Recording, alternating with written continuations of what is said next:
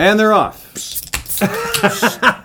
Nick, Check, Nick check, just check, literally check, check. cracked a shot. He, he, That's but he had impressive. ap- appropriate sound effects for cracking the shot. That's good. And then we'll do the. that one makes no fizz. It's the Leinenkugel. It just doesn't make a fuzz. Uh, so yeah, Cleveland Moto Podcast. We're fresh back from the Isle of Man, and uh, we'll be talking about that. Big group tonight. To my left is Nick DeVito. and Oscar? and Michael. and Gavin Rosman. and Sleepy Cinch. and birthday boy. Chris Smith, Yay! How old are you now? 63. 63 years old. well All done, right. Well done. I should be 65, but I was sick for two years. Those don't count. yes, and your humble or not so humble narrator in this point, uh, Phil Waters, because fuck that, we went to the Isle of Man, bitches. Uh, that is a lifetime thing. I mean, that is a bucket list if ever there was a bucket list item. And uh, just so ever, just so we get it out of the way right now, Oscar and I went to the Isle of Man, and we're not gay. we did not become gay while we were at the Isle of Man. Oh, really? Thankfully, we, I know there's a lot of um, questions about that. Apparently, you put, put those to rest. Our roommate, uh, the guy that we Oh, but now you're bringing a roommate. No, no, no. oh, jeez. Who is gay? Our housemate. Yeah, no. Oh no, he is the exact polar opposite of gay. He's the least gay thing on the planet. In fact, he is fighting strongly for the anti-gay agenda. Um, he's one of those guys who likes to shoot big animals. Big animals. As compensation for his. I don't know, but I'm just saying the dude shoots big animals. Uh, yeah, yeah. I like guns. I like guns a lot. This guy makes me look like a, a, a mi- I like I have a mild curiosity. Yeah, this is the guy that's like he doesn't just make bullets. He's got five different machines for making bullets. When he goes to work, there's machines at his house making bullets.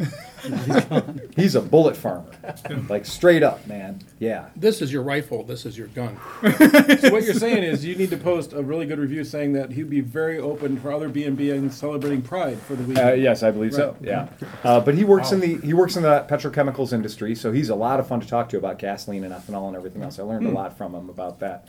I mean, just you know, for what it's worth, he's in that industry where they work for like a month, and then they do it. They they come in from the the oil fields, and then they have a couple of months off. Oh, mm-hmm. Mm-hmm. You know, so they're working every single day for a month. Is it usual that the people that are renting you the house stay at the house too? No, He just happened to be there. No, no, no. Well, well, I'll break that down for you. So Okay. this house came from Bookings.com, which is one of the ways that you can rent a house on the Isle of Man. You normally have to book it a couple of years in advance. We got very, very lucky booking it in October to find a house all to ourselves available for the whole two weeks of the event. And the homeowner, the, the guy who owns the house, has another house up in, uh, he was in Kirkmichael, wasn't he, or was he in Peel? I can't recall where uh, Barry was from. But he had a, wh- a whole other Somewhere home, close to Kirkmichael. right? Okay. So he had a whole other home 15, 20 miles away from where we are. And keep in mind, this island might be top to bottom 25 miles, okay, 30 miles. Um, the road racing course is 38 miles, 37.7 miles, and that is a big triangle over the, the, the whole island. 37 kilometers, 23 miles. It's exactly The loop. The loop, Yeah. 30, 37.7 kilometers. 37.7 miles. No, kilometers. Uh, I'll double check. Yeah. Uh, That was Yeah. I'm, I could be wrong, but anyway, we're gonna go back. Uh, so our landlord, the, the guy who owns the house, now we had kind of put the calling out looking for a housemate, so that Oscar and I didn't have to bear the full brunt of seven hundred dollars a night. And we did find uh, one person through uh, a YouTuber who runs a video channel called The Unrestricted Isle. I recommend you check it out. He runs a Kawasaki around the mountain, um, part of going to work in the morning. So, like you and I might go down I 90, he goes around the fucking Isle of Man. that's pretty awesome. That's pretty cool. And he makes some really great videos. Young guy shoots really cool videos about living on the island, riding on the island, and everything else. Uh, so, super duper nice guy. And uh, he introduced us to our housemate, Dave. So, Dave came on, uh, he rented a motorcycle well in advance of the event, but he had no housing. Priorities, priorities, priorities. so there are plenty of places you can sleep in a tent on the island. However, You were saying they weren't that hot, if I'm not mistaken. that well, the, the tenting that is what they call glamping, uh, and it is a tent, whatever that, however they want to tart that up. Uh, when you experience what was described to us as the rainiest Isle of Man in 30 years, Right. glamping is not glamping. There's nothing glamorous about being in a tent. We were very happy to have a roof over our heads. It seemed cold too from the pictures. It was cold. Yeah. Yeah, it was Yeah. cold. At night it was like 50s, 40, 40s, yeah, yeah. 44 degrees. That's yeah. washing, man. Yeah. So it was really, um, it was described to us as last year being the best Isle of Man ever. The best weather, the best racing, the best everything. So sad you missed it. and Thanks, thanks. everyone says that as a result of last year being so good Yeah. on the Isle of Man, nobody mentions God. It's all the fairies. Hmm. Mm-hmm. The fairies control everything hmm. the weather, taxation, the bus schedule. It's the fairies.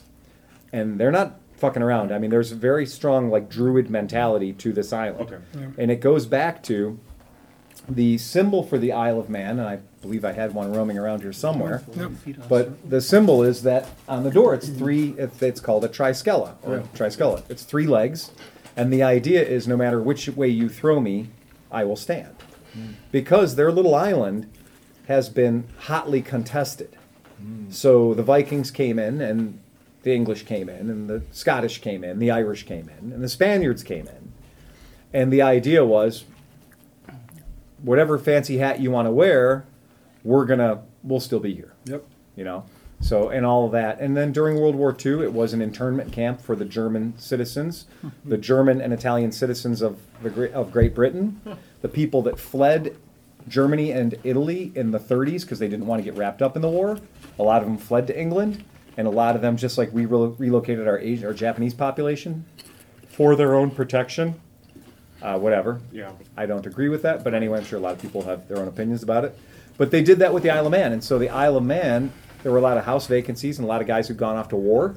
So a lot of people had decided that maybe um, your wife and his wife and his wife might live in one house to help each other out, and then that empty house would be uh, There was a new occupied movie by there. Shermans. Well, there was a war going on.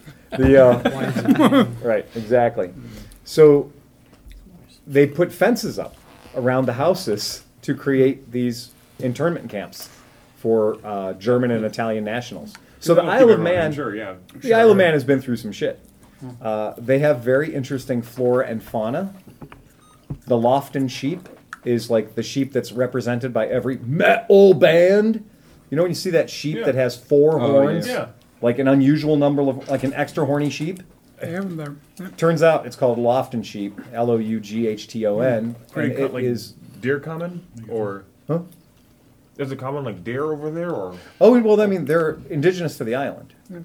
So the Lofton sheep. Is it wild sheep or is it?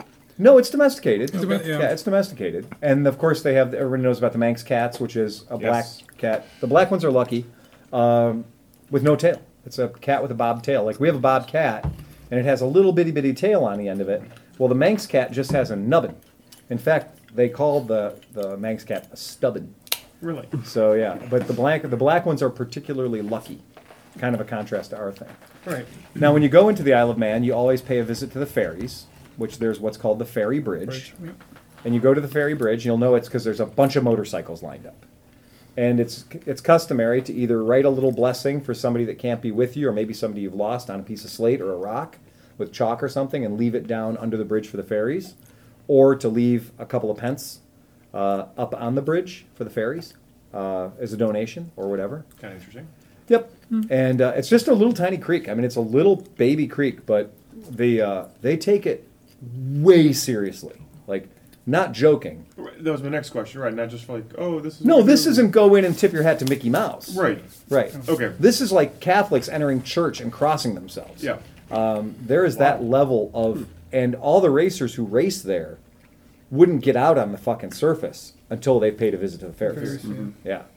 Yeah. Well, that's kind of cool. It's got its own little like They have their own deal. mystique and uh, Yeah, it really is, Sure, and that's I cool. think that a lot of that might come from the the the Manx people have had a lot of religions kind of pushed on, them. Mm-hmm. and so I think they've kind of went with the more like we got fairies. Appreciate your religion and all, but we got our own and little fairies. We're It's good, cool. thank We're you. good, thanks. By the way, step on the bridge. This works. So now that you were there, right.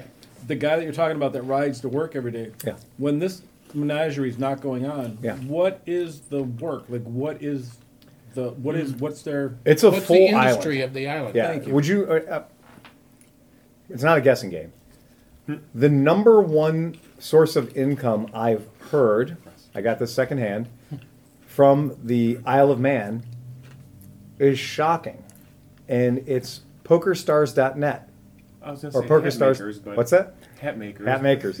It's poker star. por- I guess a lot of the online gaming Mm-hmm. and a lot of the online gambling use the Isle of Man as their base because it is a, t- a tax haven. Hmm.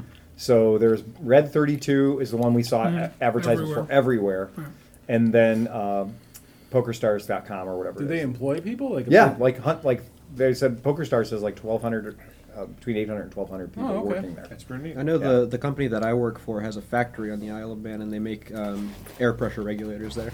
Um, I There don't you know go. Why there? But The oil, the automotive industry uh, at one point was very interesting on the Isle of Man.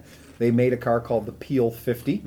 Anyone who's a fan of Top Gear will know it's the only car that will fit in an elevator with Jeremy Clarkson in it.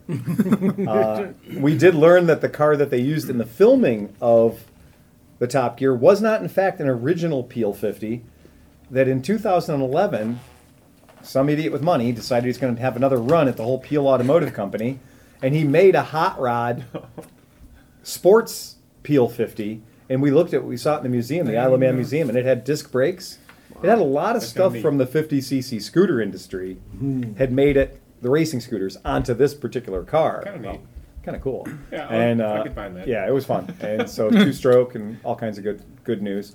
The uh, do we have a ruling on 37 miles or 37 kilometers? 37 miles. You were miles, right. yeah. You were right. I tr- you know I try to remember that everything on that island is um, SAE. yeah, and that, that was that's the Yeah. weird thing because I, I mean, you you think that everything is in Oh, the weight was all and not- It was everything was over. So everybody knows what they weigh in kilograms, but they don't know what they weigh in pounds.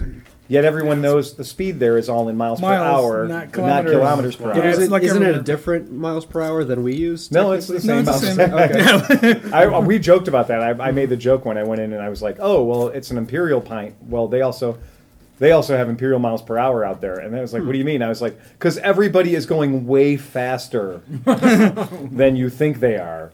Um, our landlord gave us something that most people don't get, and that is. I think he felt guilty about how much he was charging us for rent. So Well, and then it was raining, and we Yeah. didn't actually get to see. the weather was really bad the day we arrived, and uh, he said, "Well, if you guys want, Take my wife. no, Please. I think, I think I- I- honestly, it was a he. He's a taxi driver, and he's got a Skoda sedan with a five-speed, and uh, he put us in his Skoda car, and was going well over hundred miles an hour uh, through the mountain course on the Isle of Man, and uh, it was yeah, that was the little appeal fifty. Um, it was shit your bed fast, like as fast as he was driving, and there are several parts of the course that are extremely not conducive to motorcycle riding, and one of them is a left turn off camber dip into a jump, which compresses the suspension of any vehicle you're in to the stops. In fact, it will take your tires and flatten them down to where they're touching the rims. Left turn off camber. Yeah. Left turn off camber. Left turn, off camber, There's a dip, dip. bottoms out, and then just when you're bottoming out, 90 degree turn. and you're thinking, I need to correct my aim because I'm going to hit this house that's been here for 900 years, You're in the air. it shoves you up in the air and pitches you past the house, and then you land somewhere just beyond it. Over by the shitter. Well, it's, it's been relocated to your pants, pants. yeah. Yeah, exactly. um, there's a reason they don't wear perforated leather because it would just look like a silly putty machine, a fuzzy pumper barbershop, a poo. The uh, he slows down prior to this, what I'm going to call terrain feature, and he slows down, and everybody in the car, like me, Oscar, and Dave, are like, "What the fuck?" And then he just gives it. Whoa! And he just like right foot to the floor, and and he hits this thing. No. He hits it, and I was like, I've never really been in the left front seat of a car that didn't have an airbag and steering wheel in front of me to save my life. and all I'm seeing is windshield. yeah, because you were in the front. I was in the front left seat where the steering wheel should be. yeah. And I don't, were you filming it or was Dave filming it? I think Dave was filming. It. Dave was filming it and has us speedometer well over 100 miles an Oh hour. my gosh. But he hits that dip thrust turn thing, and there was nothing left of the suspension on that car. I mean, it was a brand new car, but we smooshed the ground. I mean, it was Plus just fully loaded too. On top of that, wham, and then we instantly got airborne. So it's like, so you imagine that doing on a motorcycle at twice the speed we were doing. Giddy up, baby. Um, it's that way, and that's the whole course. And the so that was great. We got a, a lap, a guided lap of the Isle of Man, which normally costs hundreds of dollars to participate in that kind of an event. That's so a really cool opportunity. really super cool, and because he's lived there for like 20 years. So since he's lived there for 20 years, he's able to stop several times and tell us, okay, this is a great spot that nobody knows about if you want to view the uh, the Isle of Man. So it's a really, I mean, it's a really, really good thing to have him as a resource.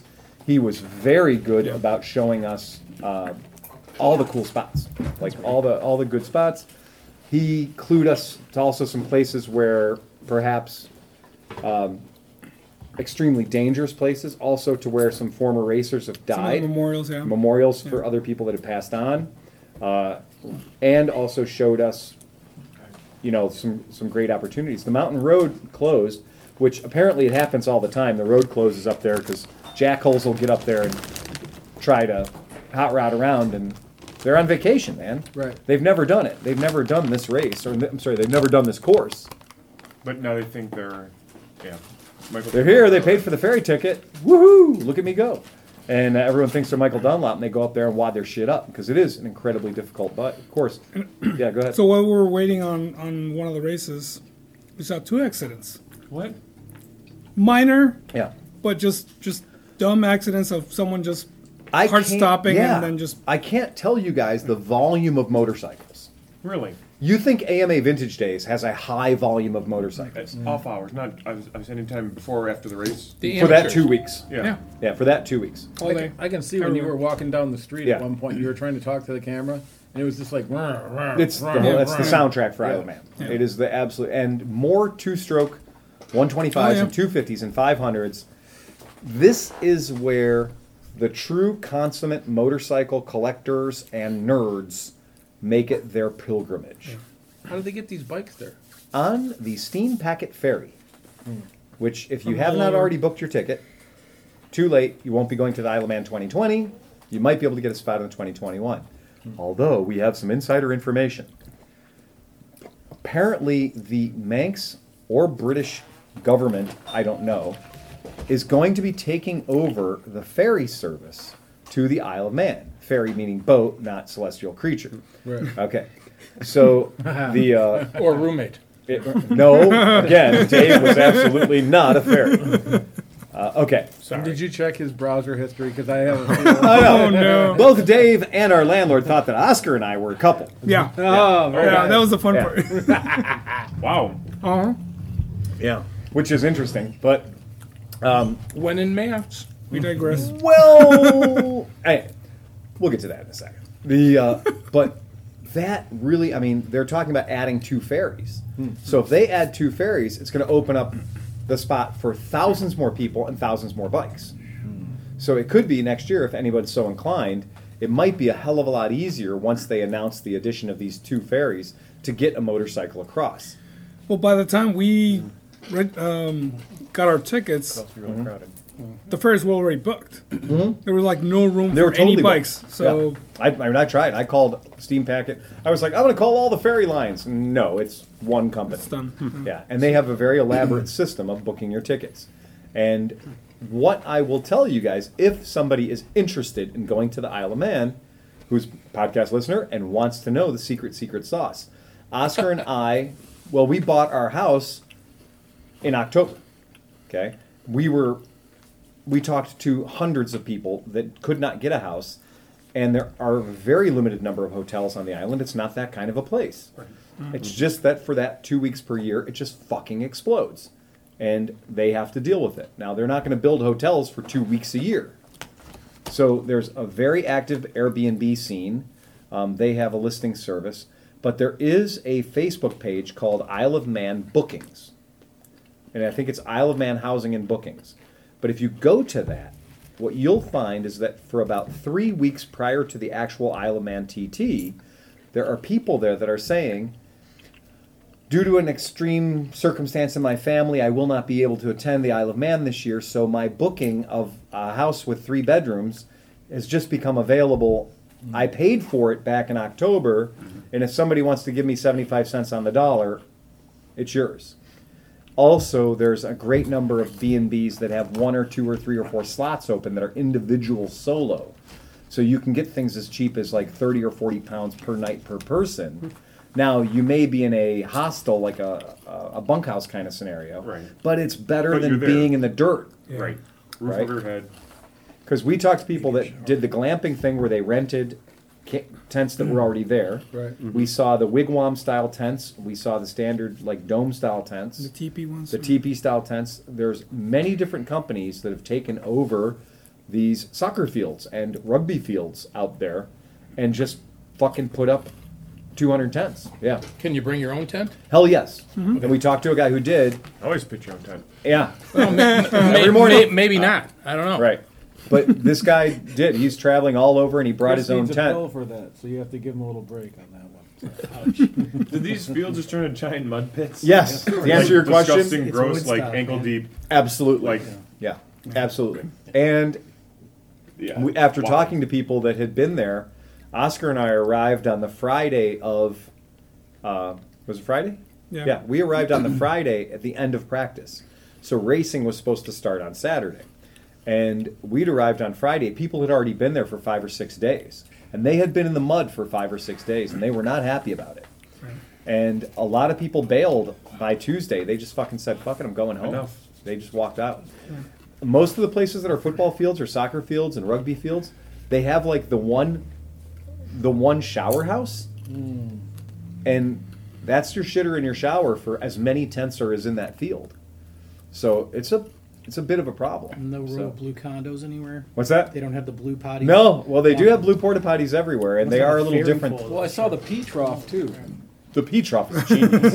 Uh, that was was- at that was Bushy's cool. Village. Just the old bobsled Uh, bobsled track. Everybody's going. Seriously. Yes, they take a In gutter. a parking lot, it looked like. No, well, it's in the back of the field. So at Bushy's TT Village, Bushy's is the beer company that's on the Isle of Man, one of the couple of beer companies that are on the Isle of Man.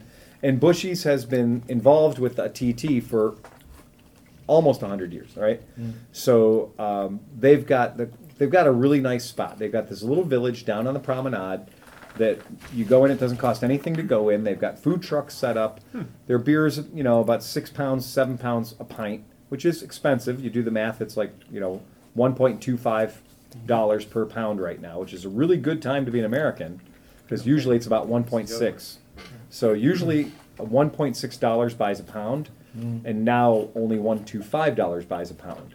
So it's a very good time to go to England. Uh, but Bushy's deal is they have a stage set up and they have live music every day, Awesome. and uh, they are kind of like a ground zero event. So there's What, two what kind of music, by chance? oh there was everything, but there was ska. Oh, There was ska. they, they did have ska music.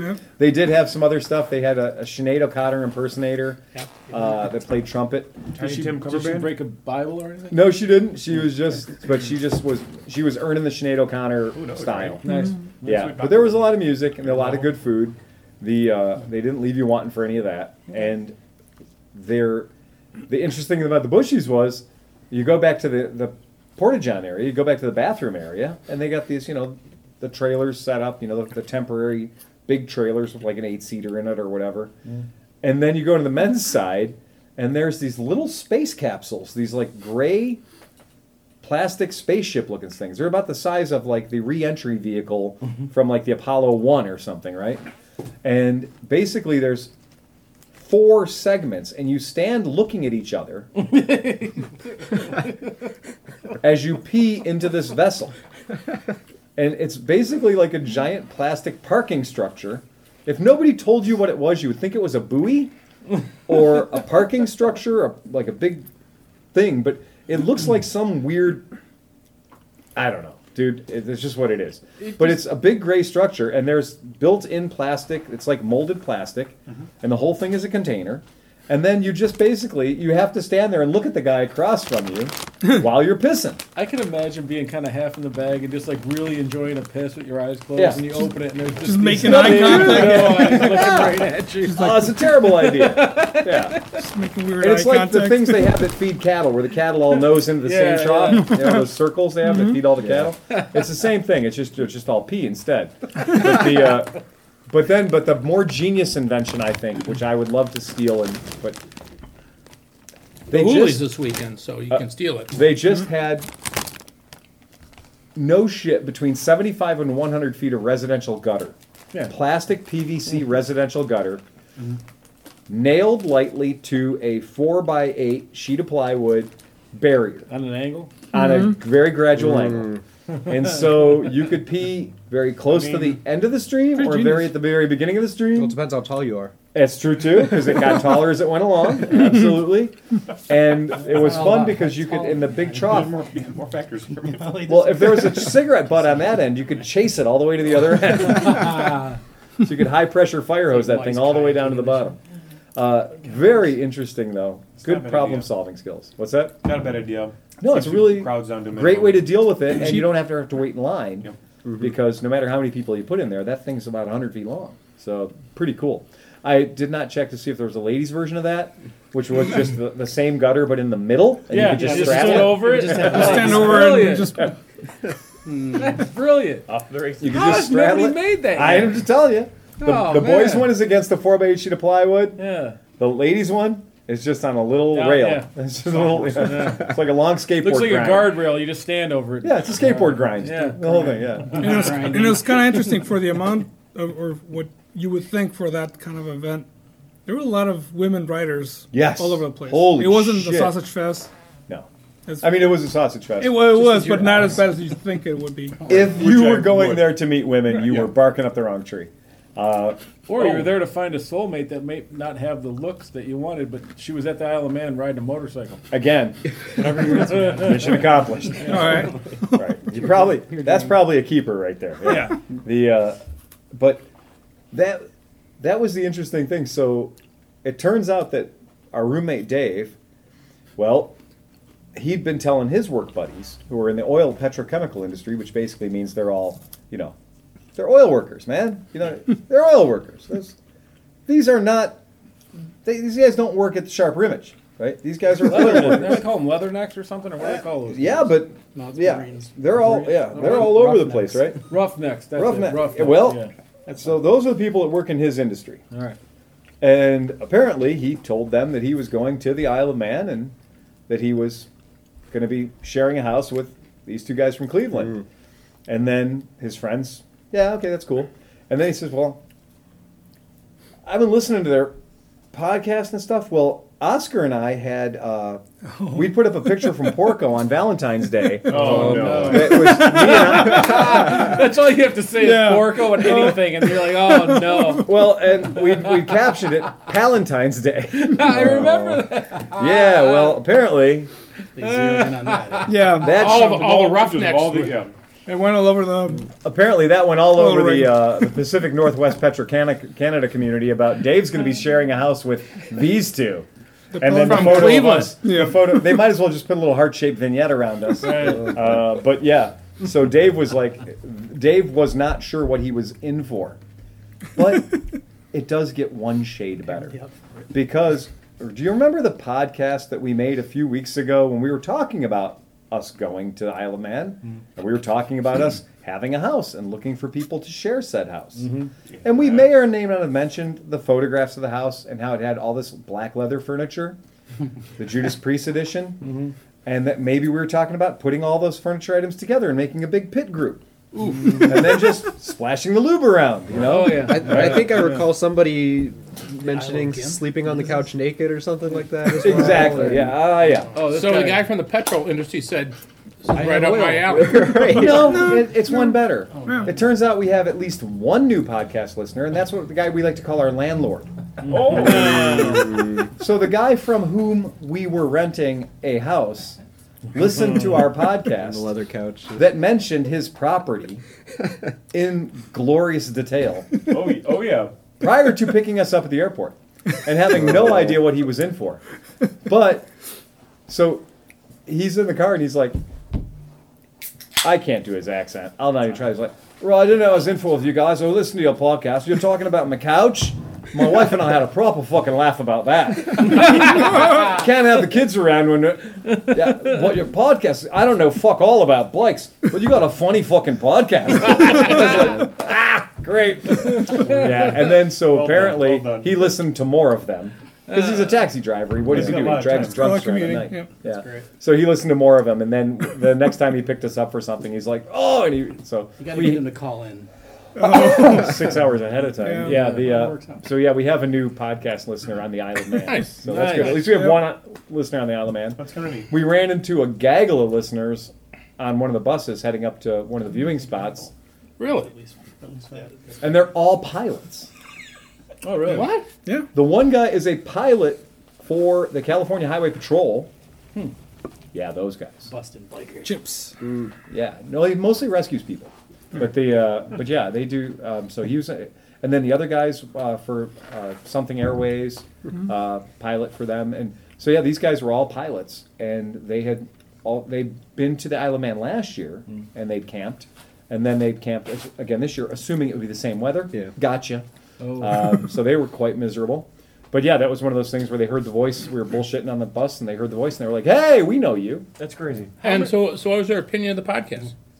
Small world. They uh, said, "More dick jokes, please." Well, we can do that. Yeah. Out of the days you were there, Yeah. looking at the pictures, you had Frogg Toggs on almost all the time. Yeah, pretty much. And you guys, you were dressed fairly warm. How many days were? He, I don't think he ever took his plastic pants Fuck off. no. No. how, how many days did you get nice at all? Or?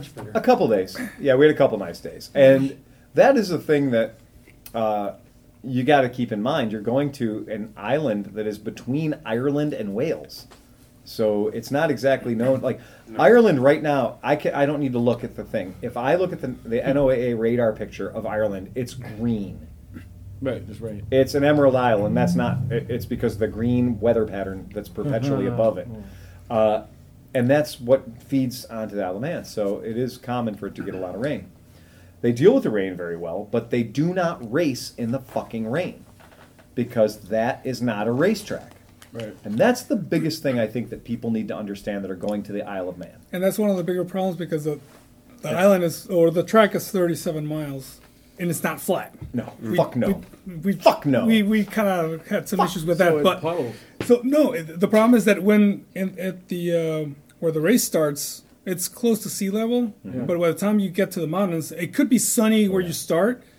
But up in the mountains, it could be oh, foggy. Oh, it no, could be mm-hmm. rainy. is- I mean, the, the, mm-hmm. the weather just like changes a lot through the weather- course. Yeah. And It's they like all four have different- To be Everything okay, has to be clear clean, to go, and yes. then So how do they handle that? So like you have this time frame of all the people that need to race, right? But now you've cut back on a day or two or three. Yeah. How does that work into the way it works? I hope you really weren't counting on practice to dial your bike in. Oh, that's it. They just cut practice. because your practice now might just be that one lap Wow. Yeah. that you get.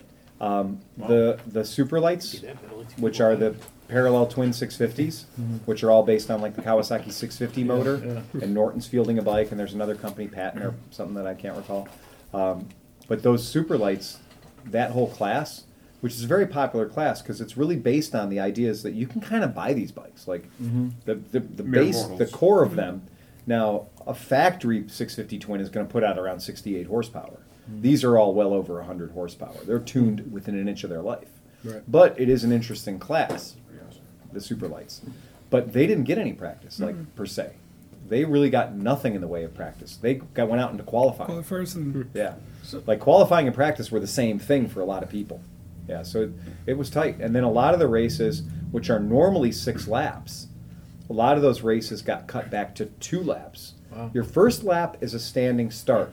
So you're going to have a very, your overall time for the lap is going to be low because you Right, started sure. at zero miles an hour. Mm-hmm, right. But your second lap is going to be a flying lap. Mm-hmm. When you do, so, you know, that's why when they cut the races down, they don't cut them to one lap. They usually cut them to two laps Right. so that you get one flying lap in there. Mm-hmm. So you, at least you have one complete lap time. The bikes leave every 10 seconds. So the bikes will launch in qualifying. The bikes launch as a as a pair every ten mm-hmm. seconds, and that's why it's not technically a race. It is a TT, mm-hmm. a time trial, uh, a tourist trophy, the time trial. This, but the the idea behind it is you are actually racing the clock. Mm-hmm. But what happens is because a 10 second gap over a 38 mile course Yeah. is not enough of a gap.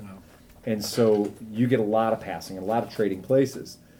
This is not a racetrack. There's no kitty litter in the corners. Mm. There's no rundown areas. There's no dragon's teeth, no no red and white stripes on the side of the roads. What you're going to find at the end of every road is a four inch curve that has been there since the Romans left. It can take a tank driving across it, and it will be more than happy to crack your skull. And when you lean knee down, your knee could be interfacing with a four inch razor sharp curb. Um, your shoulder could be interfacing with a building that's been there for 700 years. I, That's, I saw a guy Martin bizarre. posted a, a GoPro video of him racing the track on Yeah. YouTube or something like that, and it made me so apprehensive and so tense watching this. It does. It's Yeah. fucking crazy. That's but here's here's my other question. Did you have a chance to talk to anybody that this was their first year racing or anything? No, Like, we How do you prepare to go do this? they don't. So what they do is there's a calling. Like people have, they're answering a calling. And you have to apply and you have to get approved. So you have to go through a vetting process. You don't just show up and but- say, but what "Here's races my do three you grand." Do? What races do you do to prepare? So for there's the whole series. So that whole Irish series that they have up there that starts with like the Northwest 200, which was three weeks ago. Mm-hmm. Um, there is the uh, Southwest 100, which is down in Castle uh, Castletown on the Isle of Man. That's a 100 mile race. So there are a number of races that do lead up to the granddaddy of them all, which is the Isle of Man TT, Mm-hmm. which is widely considered to be the biggest, most important epic motorcycle race period. Um, I don't, in my life, I've never seen any race that, that equals it. The strange thing is, the guys that are the Valentino Rossi's of the world, the guys who are the Patronus of the world, they stay off the Isle of Man. They don't want to go somewhere where a minor mistake could kill them. right. Yeah. Uh, they Plus- want to race on a nice, safe racetrack. That's what like Mike was saying. Like you know, like you, you get so used to watching MotoGP. These guys crash at 212 miles an hour. Yeah, they they- slide across. they the chase the bike airbag down. goes off. Yeah. They jump up and they're like, "Give me another bike!" And Right. then, yeah, That's exactly right. Right. And it, and there's there is zero margin here. right. And we saw a shocking number of people lose their line in turns. Mm-hmm. So when we were at a place called Quarter Bridge, which is where you're coming down Bray Hill, the, the race launches from the paddock at the top of a very long, very straight hill. it's the most insane thing I think any race engineer would never come up with this. Let's make the start finish line Yeah. on a hill, and not just a hill, a motherfucker of a hill. Like if I give you a bicycle and tell you to pedal up that hill, you're going to be puking shit halfway up. Okay, it is a very long, very steep hill. It's not like long, like it's like a quarter mile long. Right. No, this is miles plural, right? So by the time you get to Ago's Leap, the very legendary place where Agostini's catching air, you're looking at this and going, this is a flat piece of pavement that is virtually straight that goes all the way up to the start finish line with one little bend in it at the gas station where the hmm. little uh, the bridge is, and that's that is within sight of the grandstand. But then everything past St. Ninian's School, all the Bray Hill until you get down to Quarter Bridge, hmm. is straight and going downhill. Hmm. These bikes go from zero to 140 miles an hour, way fast Going down. going down, and it is just whoop, and they just never stop accelerating. The electrics, when they're going past you at that point, and you're on St. Ninian's, when you're in the St. Ninian school, you're behind a blue fence Yeah, how's that because sound? the sidewalks You gotta- on the Isle of Man are ver fucking boatin'. You do not go on the sidewalks. If you go out onto the racing surface beyond a barricade, it is a what is it a fourteen hundred fine, fourteen or eighteen hundred fine, Yeah. and you have to pay it before you leave the island. Oh wow. Because you're probably dead if you miss mistake, right? Well, the idea is people in the past, civilians, spectators, have accidentally been drunk or fallen into the hmm. racing line, Oh, yeah. and a racer has hit them and gone in to kill marshals and kill spectators. Right. So it's a life or death thing. The marshals there, with the, the folks with the orange vests, they are extremely well trained and there for your safety, and there's hundreds of them. and they have a strong passion for everything about this event. And I this is they the realize that they have to do their job or it's not going to continue, right? Oscar. How many? We saw no jackassery. No. Yeah. Does everyone kind of know like know their place? If, people probably get all lit up and stuff, but everyone's just like, this It's- is yeah. It's the hundredth. you know. Yeah, this was the hundredth running of the event. It's like the 117th There's year, There's but no Motley Crue guys like, "Whoa." No. Maybe Super there's- chill. the so, a the of sense of responsibility. Yeah. Everybody Yeah, on the island. Oh yeah, and there's there's Citizens stories arrest. about guys with selfie sticks Mm-hmm. that are like trying to get the perfect shot with the selfie stick, and they're hanging out too far, and other Isle of Man spectators will just like either grab the selfie stick, break it, or school the guy because nobody wants to lose their event. Good. Yeah. Everyone feels personally responsible for the event beyond the marshals. The spectators are very fucking chill. Here's the queer, the crazy thing. You got Australians. You got Germans. Scottish. Have you ever seen what happens when you get Australian guys, mm. German guys, and Scottish guys who are all actually from that place, not American watered down It's a versions? mosh pit, no? Yeah, and you put them next to each other, and then beer is the only thing they can drink because there's no water anywhere on the island, Right. apparently, Apparently. right? It's dangerous. And these three cultures are all hitting each other head on.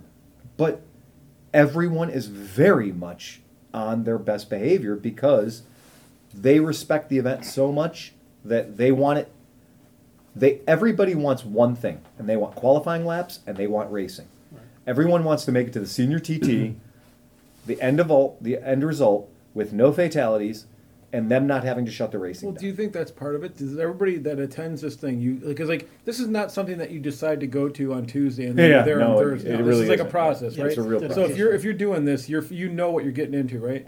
So you're getting to this thing, and is the air there, excitement and thing, but at the same time, you know that at any second somebody could die.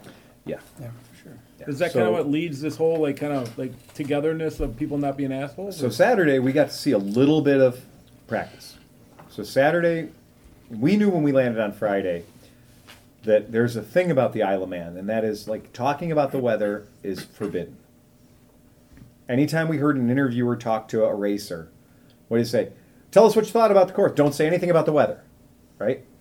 No, uh, the hmm. weather is clearly the number one thing on everybody's mind, but it's not something that anyone really, really talks about or wants to hmm. make a big deal about. When we got in the car on Friday, we talked to our landlord slash cab driver, and I was like, "Yeah, we're not. There's not going to be anything happening today." And he basically told me, "Shut your fucking mouth." Hmm. He's like, "You don't know that. Where did you get that? I live here. I'm in touch with everybody. Yeah, there could absolutely very well be qualifying tonight. There could be practice laps tonight." I'm like, "Well, it's fucking 2 p.m. or something, and it's pouring down rain. It's cats and kittens out there, and there's no way anybody's going to be racing, let alone at the airport where there was a 200 feet ceiling." let alone up on the fucking mountain, which has got to be in the clouds at this point. But their whole economy is based on making these races happen. Hmm. So if it snows, everyone goes out. Everyone goes home with no money, right? Mm-hmm. So the weather has got to be good in order for them to pay the bills hmm. because this is two weeks of their life where they're going to make all their money. Yes, the guy charged us seven hundred bucks a night for a house, but that was pretty much his income on that house for the year. Hmm. So good for them that they've got a great event that happens in their backyard. Did they do any other car events or anything else? There's there? some various different things over the course of the year. Nothing has the spectacle or the, the Right. span of two weeks. There are a lot of little invitational car club things. There used to be an Isle of Man scooter rally years ago that they stopped doing. That was, you know, apparently tons of fun. And then there's what's called the GT, uh, the GP rather, which is less of an event. It's a, about a week long, and that's for the uh, it's GP motorcycle racing. And then they have some classic stuff, some vintage motorcycles that race that weekend, that week too. But you mentioned Rossi earlier. I saw a YouTube video of Rossi, I think, on Isle of Man during maybe the GP week. Mm-hmm. Yeah, GP week. And I remember him being so freaked out. Yeah.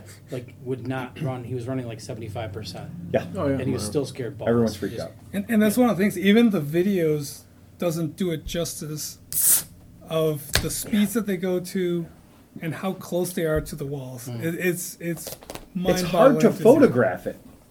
It's To get incredibly hard to catch the image of the guy on the bike. just one for one.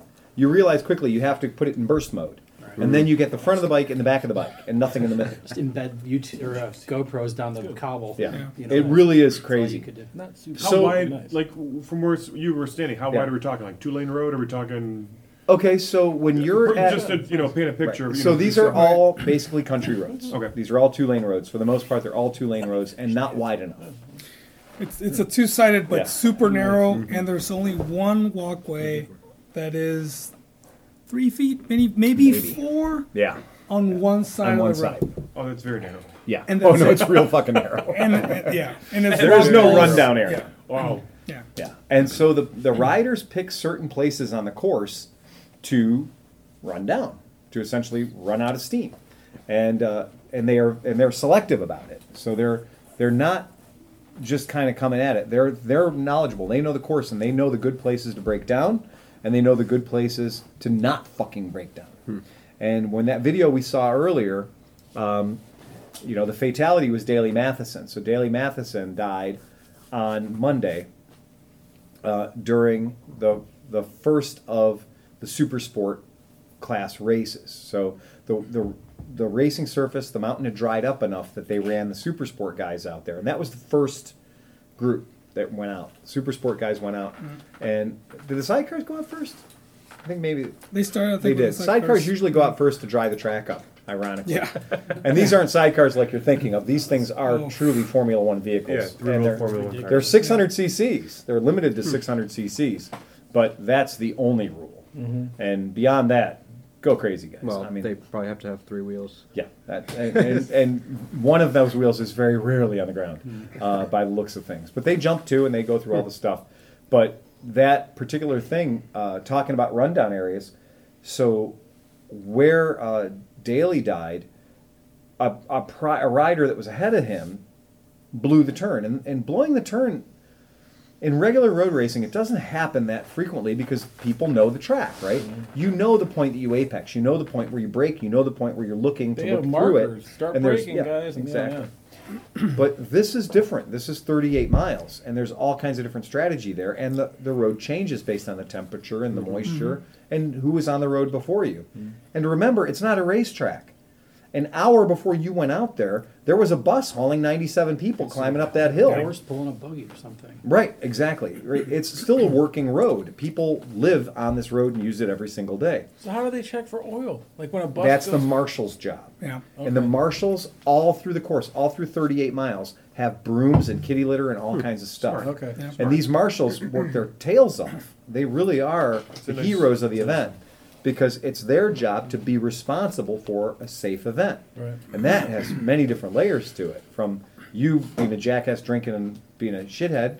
Or maybe, or maybe it's the guy that really wants to get a picture, so he's hanging over the barricade really far with the camera, and then the marshal's got to go and be like, "No, you got to keep it back," right? Right. Or maybe it's just one of the ones where there's a hedgerow, and then the road surface, but guys are like hanging out with their feet over the hedgerow. The marshal goes, "No, you can't have your feet over the hedgerow. You can lay the other way and go prone, and then have your face out over the hedgerow, but you can't have your feet over the hedgerow, because then you could fall onto the road surface."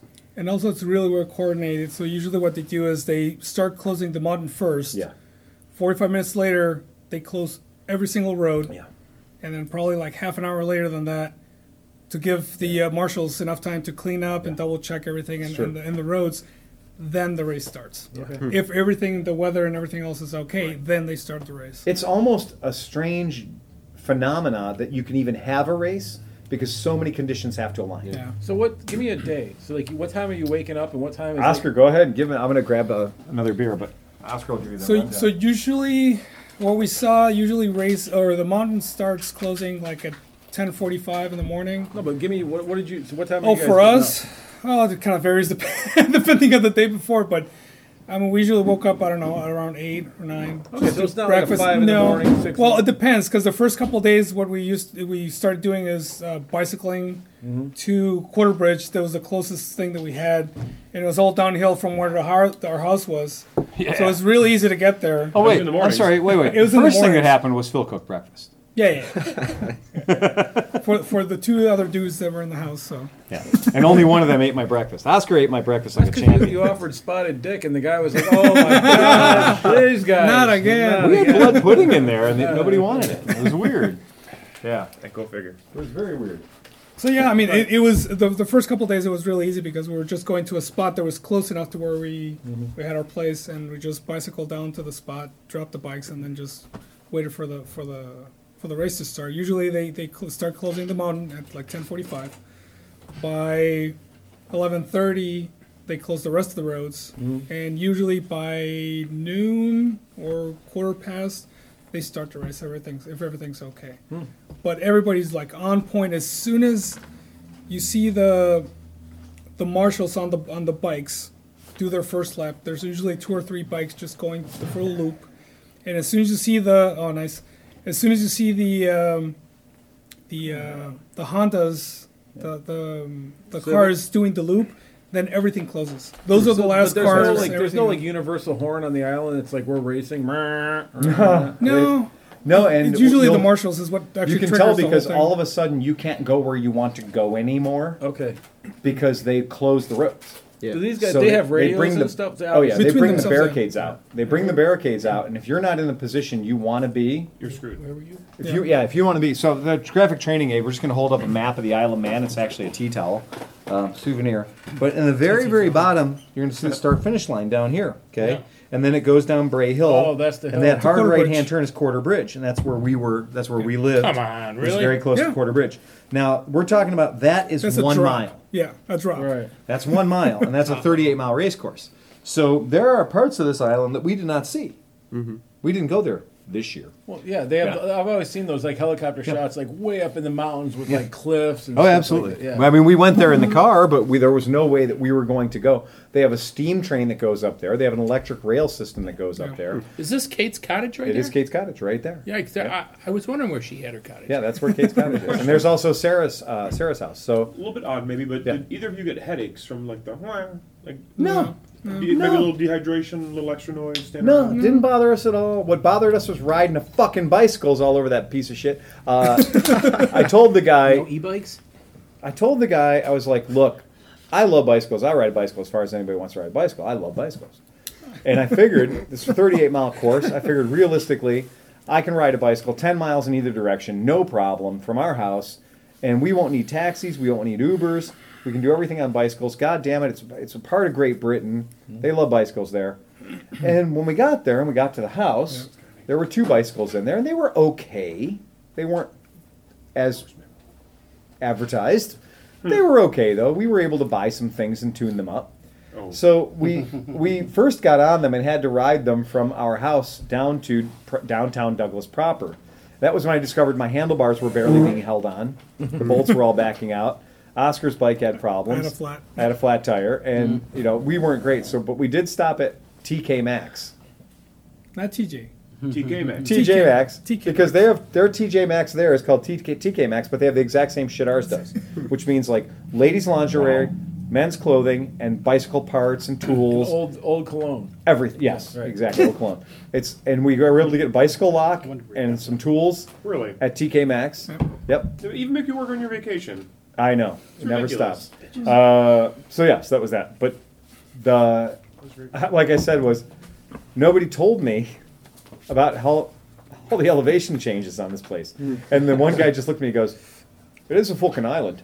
And I went, "Oh, way to be a dickhead." and I was like, "Well, you know, it's we have water near us too, and it's dead flat." Right. And he's like, "Well, it is a fucking island," and he is right. It is a fucking island. Yeah. So anywhere you go is uphill.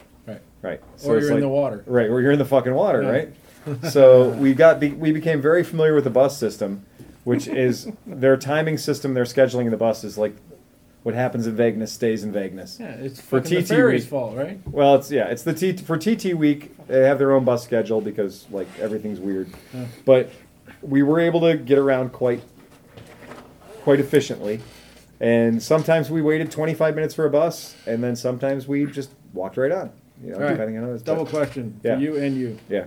Favorite one moment of the entire time you were there?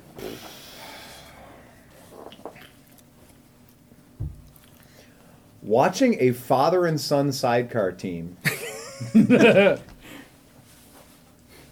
discontinue the race. They didn't break down. They, they stopped racing. Uh, there's a story behind it, but they stopped racing. And the place we were at was called Ballaugh Bridge. And Ballaugh Bridge is a famous place where you always see the motorcycles in the air. Mm-hmm. And it's where a two lane road becomes a one lane road mm-hmm. with concrete, well, stone mm-hmm. bridge work on either side. And you'll see sidecars hit it a lot, and there's always chaos and destruction because you're going from 170 some odd miles per hour down to a speed so low, yep, a speed so low that you will not totally endo Mm-hmm. when you leave Mother Earth. Hmm. And these bikes leave this. If you said to Hollywood, engineer me a ramp that looks like it's part of the, the local town, mm-hmm. you could, they couldn't do a better job than Ballaugh Bridge. And a lot of the bikes, from the time they leave the ground until the time they hit the ground again, is over 45 feet. Wow. Dang. So watching a sidecar oh, rig fly over Ballaugh Bridge Yeah. and land, and when it lands, it just is completely sideways and it's crabbing because the bridge is on a turn. Yeah. And there is a because why not, right? well, there is well the launch where it takes off. If you just were to launch straight, you would end up in the corner table of a the bar, bar. called the Raven. The problem is the Oh, corner the table. picture. That's- Yeah. yeah. The corner table is on the other side of a 400 year old wall or 200 year old wall. Yeah. So there is a, a poor soul years ago that did in the race go over Ballaugh Bridge at to the corner table. full chat, and you just see the bike and the human become part of the stone wall. Yeah. That's There it. no No survivors. burial, nothing. Yeah, It's nothing. just a- yeah, uh, there's just nothing. They painted over it. Well, they did, they put a bi- they put a big pad there. Oh, They alright. put a pad there. They did the equivalent. They did the proper British thing is, see that, don't run into that anymore. We're putting a pad there. Right. Now these pads, as you saw in the video earlier, are about two feet thick or so. So you know it's there to catch you if you happen to go into it. But we saw a, a father and son team come in hot on the sidecar rig, pull into, made a hard left after the bridge. They just cleared the bridge and they hit the ground. They made a hard left. They got off their rig. They left it with the marshals over there, you know, where the fans are. And they got off. And as soon as they had an all clear on the track, they walked across the street from us where we were standing. They went into the Raven. They were bought two pints of beer, and they came back out with their pints of beer, and they used the girl who was standing beside us' cell phone, so he could call his wife and tell his wife, the son's mother, because the son was in the, the monkey in the car, the passenger. My next question. So they could call to say, "It's okay, sweetie, we're fine. Come pick us up. We'll be up here at the Raven. Oh, we're we'll just be up done here after at that. Ballaugh Bridge. We're done." Their balls ran out at that point. And what it was is the sun was saying, you know, this is something they've only done for a couple of years. And when the heat was on and it was go, it was go time, they'd done practice laps, they'd done qualifying.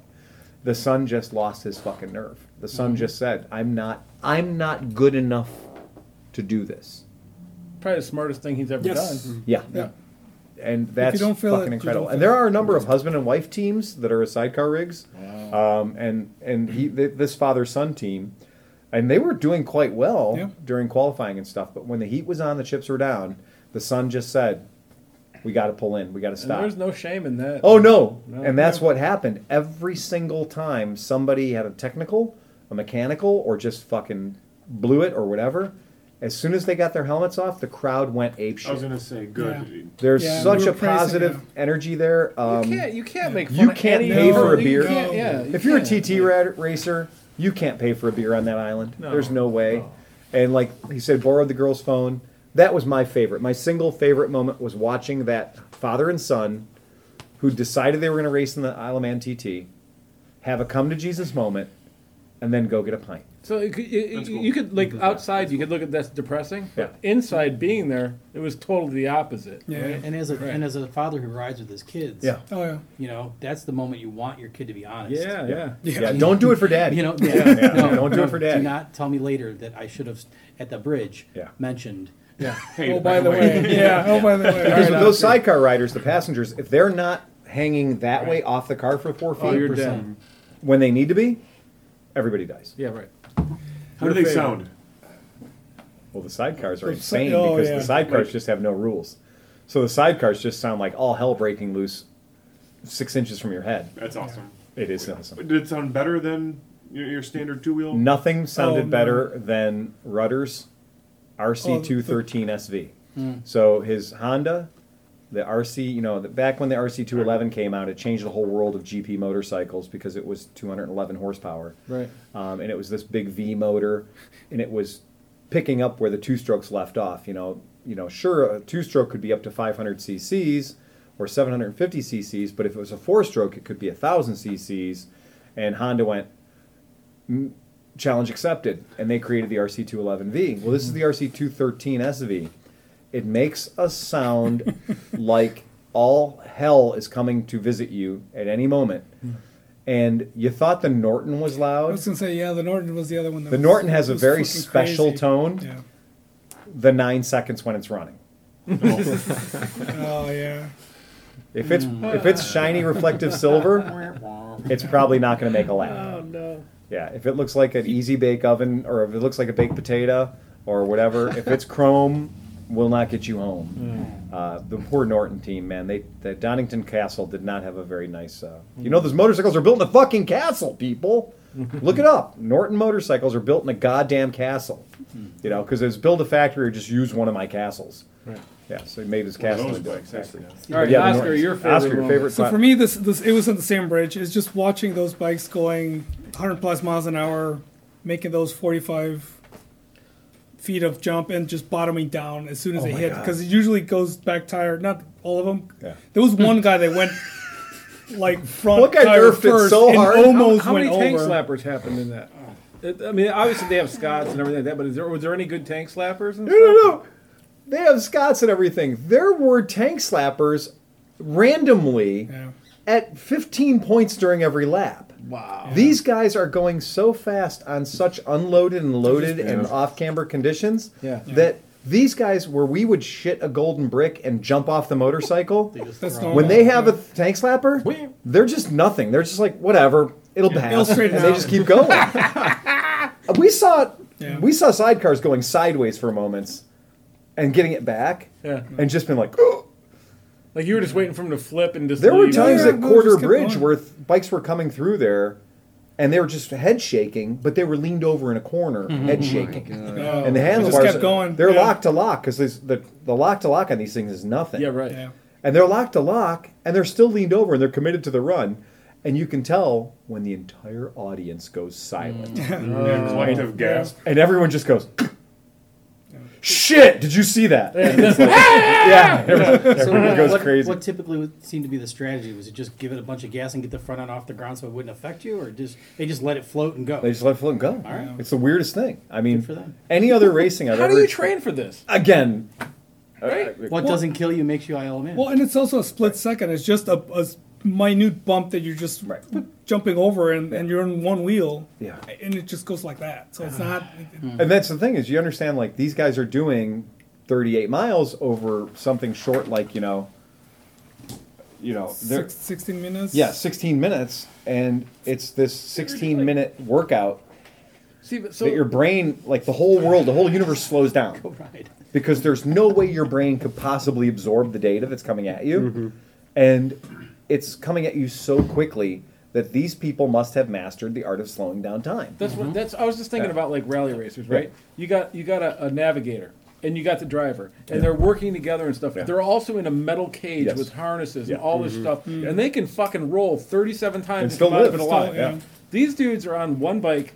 Even the even the sidecar guys, that guy's not telling them shit. He's Right. hanging off the side of it. Right. He's got to remember 152 billion turns and fucking gradient changes and all this at 100 and whatever miles an hour. You know. That's why when the race is over and you can walk through the paddock, and where most GP road racing, the paddock is completely locked down and off limits, Right. and you're not allowed to go in the paddock, and you have to have a big red paddock pass to get into the paddock. In this racing, we never paid for a ticket. We never paid for a grandstand seat. We paid for a flight there, and we paid for a house.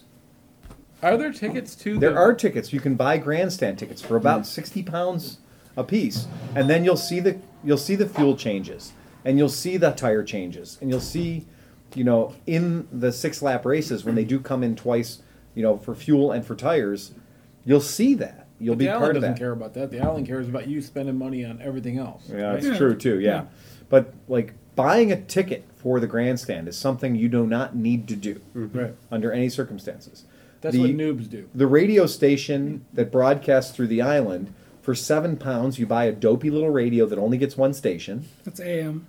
Yeah, and you can literally sit a lot of places on the island and get the same commentary that the people in the grandstands are getting. Uh-huh. Oh, who So- wouldn't do that? Right. Oh, great. Yeah. And then most of the places that are good spots, like the one spot we were at Quarter Bridge, they would charge you, it was free during the practices or qualifying, but mm. during the race it was like five pounds.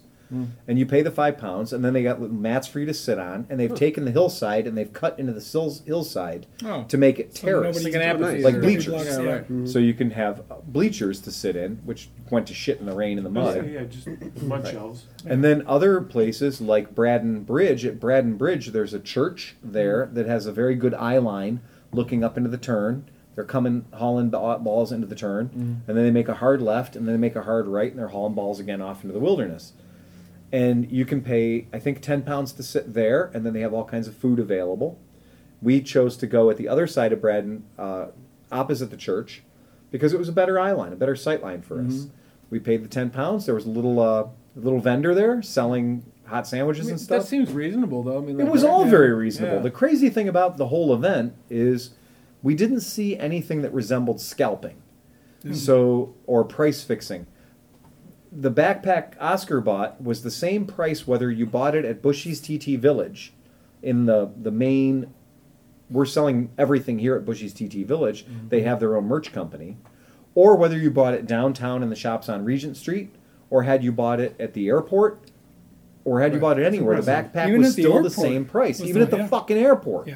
Which is Right. you know known for. which is Yeah. known for Yeah. gouges. Yeah, no, right? So you want a cup Yeah. of coffee? It's seven bucks. Because Just where wherever else you are you want gonna it, get it's it? still? No, the a, same. a, a pint of a pint of Bushy's or a pint of uh, Guinness was five pounds at the airport, just like it was five pounds.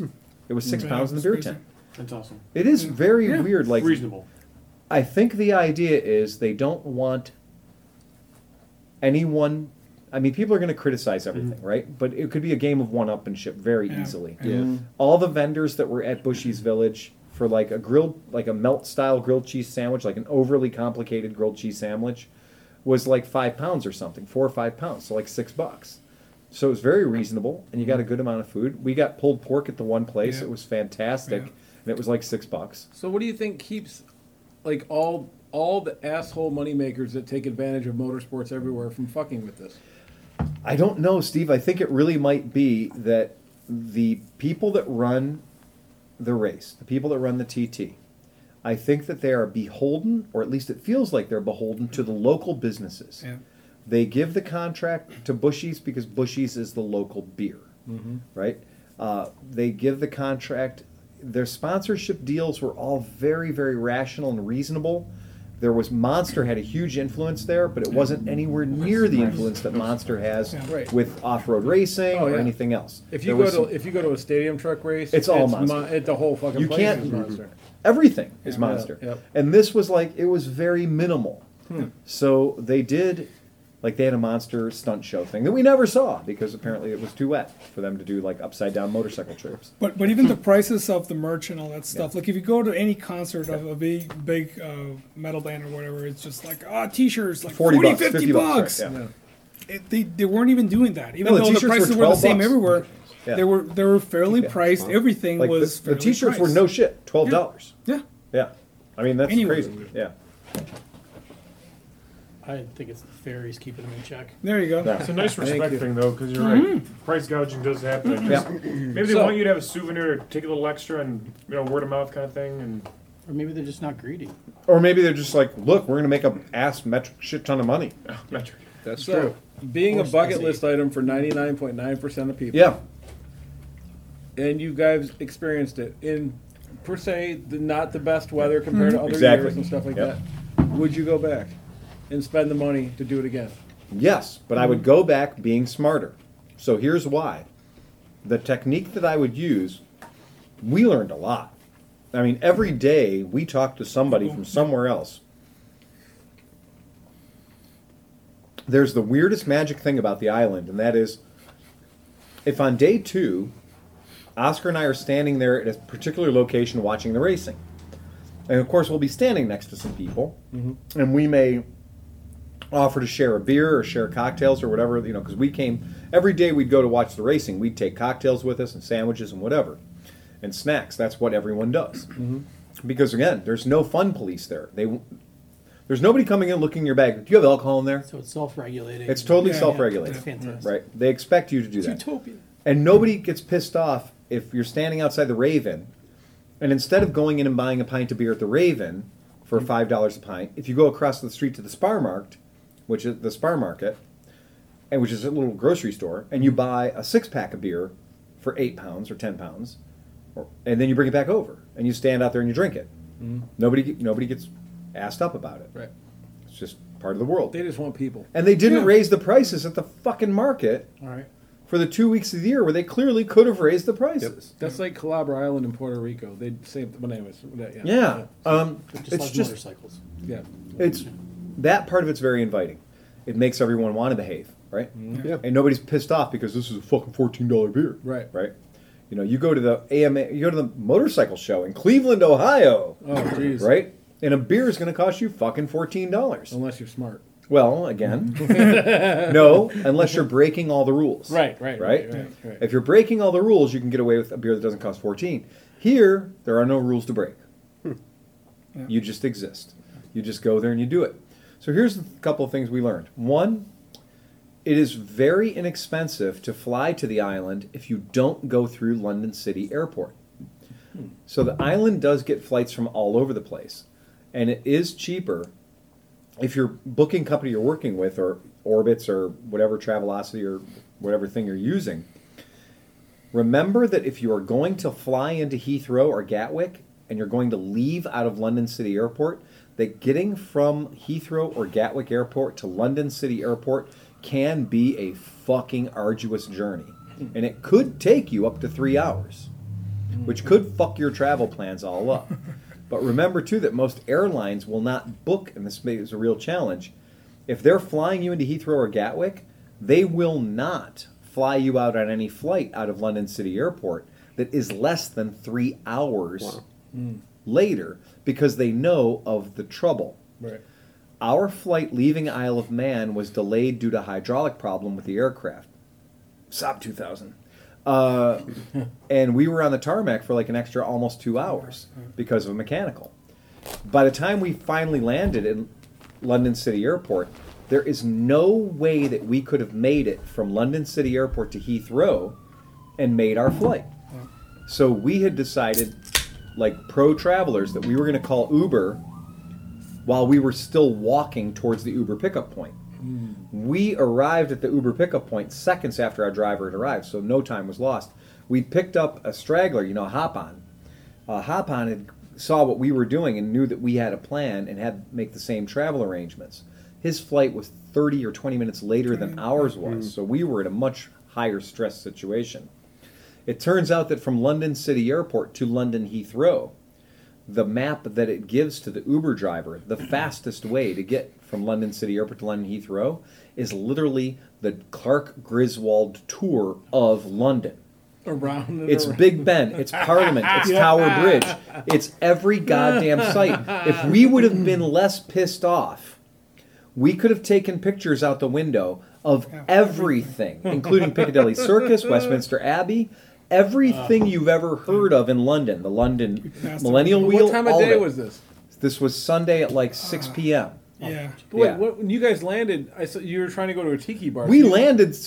We landed at 10 Yeah, 10. But that was on the way in. Th- that was this on the is on the way way out. Oh, on the way out. I'm On the way in, Something we had an eight yeah. hour, and this is what we're talking about. We had an eight or 10 hour layover. Right. So we decided to murder the first couple of hours instead of just getting on the London Underground and going all the way to City Airport. Right. We said, fuck it. Overshot it, I. Piccadilly Circus. Yeah. And there was a bar I've been to there before called Mahiki. Right. And Oscar found it like a bloodhound. we're just like we're just like wandering around Piccadilly Circus because like you got to man. Right. Right now. And we're there, and it's just fucking tourist mecca carrying these big heavy backpacks. And Oscar's just like one turn at a time. Like Phil, I'm telling you, Tiki check, bar. check, go here. And we, I zoned in. And as soon as I saw it, we walked in, I was like, I've been in here before. and I realized, yeah, I have been in there before. So uh, many years ago, Renee and I went to that very same tiki bar. Um, and it was a fucking crazy, like, the romantic trip. yeah, it was there. Did you leave a Cleveland Moto sticker in the? A couple of different places we Alright, left some moto yeah. stickers. Yeah, we, we papered the place well enough. So okay, things you learn. So fly in. Don't fly in through London City Airport ever, because the tickets from London City Airport to the Isle of Man are astronomically expensive. You can fly in through um, Finland. You can fly in through uh, Iceland. You can fly in a lot of different ways and end up on the Isle of Man. If If you're- possibly meet Bjork. Just Could be. You're right. Right. Yeah, but you don't need to be, you don't need to be on the ferry if you're not bringing a motorcycle. Right. So if you're bringing a motorcycle, you're going to have to be on the ferry. Right. There are motorcycle rentals there, but it costs about three hundred dollars per day. Yeah. Okay, to get probably what you're going to get is a Triumph uh, Speed 675 Street Triple. That seemed to be the official rental they were motorcycle. Yeah. of the Isle of Man. They must bring in containers of those things, Which- before the event. On a track on a course like that is more than ninety percent of great people. motorcycle. A lot of fun. Yeah. Oh, I could have had tons of fun on that. I that. got at a Grom and fucking enjoyed myself. All right. A lot of people did. There were a lot Yeah. of A lot of groms. There were a shit ton of groms. I have a story about that coming. Yeah. That's right. a lot of groms. And if you'd have had me, if I'd have been on a Vespa 250, I could have had a blast on that. Yeah. that trip because then you would have had. Probably more fun The because you weather wouldn't have protection? worried about killing yourself. Yep. Yeah. And you have room for your shit. Right. Mm-hmm. Because you got to have your shit. Like no matter where you go, you're gonna have your shit because you, you're gonna be standing somewhere watching a race for maybe nine hours. Right. So you got to have a bunch of stuff with you to survive that nine hours. So I would change my travel. I'd work harder on that. Do not book. Do not book ten months in advance. Do not book a year in advance if you're just going to be one solo asshole. Watch that Facebook page Mm. and look for those rooms or steam packet ferry trips. Or even if you're a couple of guys, right? Yeah. Like As you long as you're willing to be away from each together, other. right? Right, Yeah, right. exactly. Go Yep, and sleep yep. somewhere and get together in the morning. Meet you at eight a.m. Let's Yep. go have breakfast. You could sleep together if you want. If you want, You there's more. Look in our house. Spooning is fine, except for that. You know. Spooning leads to forking. So the, uh, that is a like that's a really good way to save money and get on get once you get on the island, make your costs a lot cheaper. I think that the idea of getting a tent, you know, that is bottom. That is absolutely last ditch fucking thing for me because I'm going to be away from my house for 10 days or 14 days. I do not want to be in a tent. As the people that were in the tent said, you know what? Walking a hundred fucking yards to take a shit is never cool. Mm-hmm. And That's being like- in the house was great. Yeah, I mean, like, even at vintage days, whatever, four Yeah. days of being in a tent Yep. is manageable as long as I can make it to the shitter. Yeah. But after that, I, Yeah. I, I don't know about that. Yeah. It's not too much fun. And that's a big change I would make. Would I have a bike there? Yeah, I'd have a bike there. In the future, having the bicycles was a, a waste, and the bus, just the, the logistics of getting to the bus stops and then using the bus, we were losing mm-hmm. time. Yeah. And time is money on a trip. So I wouldn't do the bus. I would absolutely have some sort of two wheel transportation. Um, an electric bike would have been great. Let me ask you something. Yeah. So now you have a connection, right? Mm-hmm. So why don't you buy two groms or something, right? You could do that. Okay, From there? ship them there Yep. and have the dude store them. Yeah. But then you're only gonna, you know, like you're like, okay, I want to ride them for two days. Yep.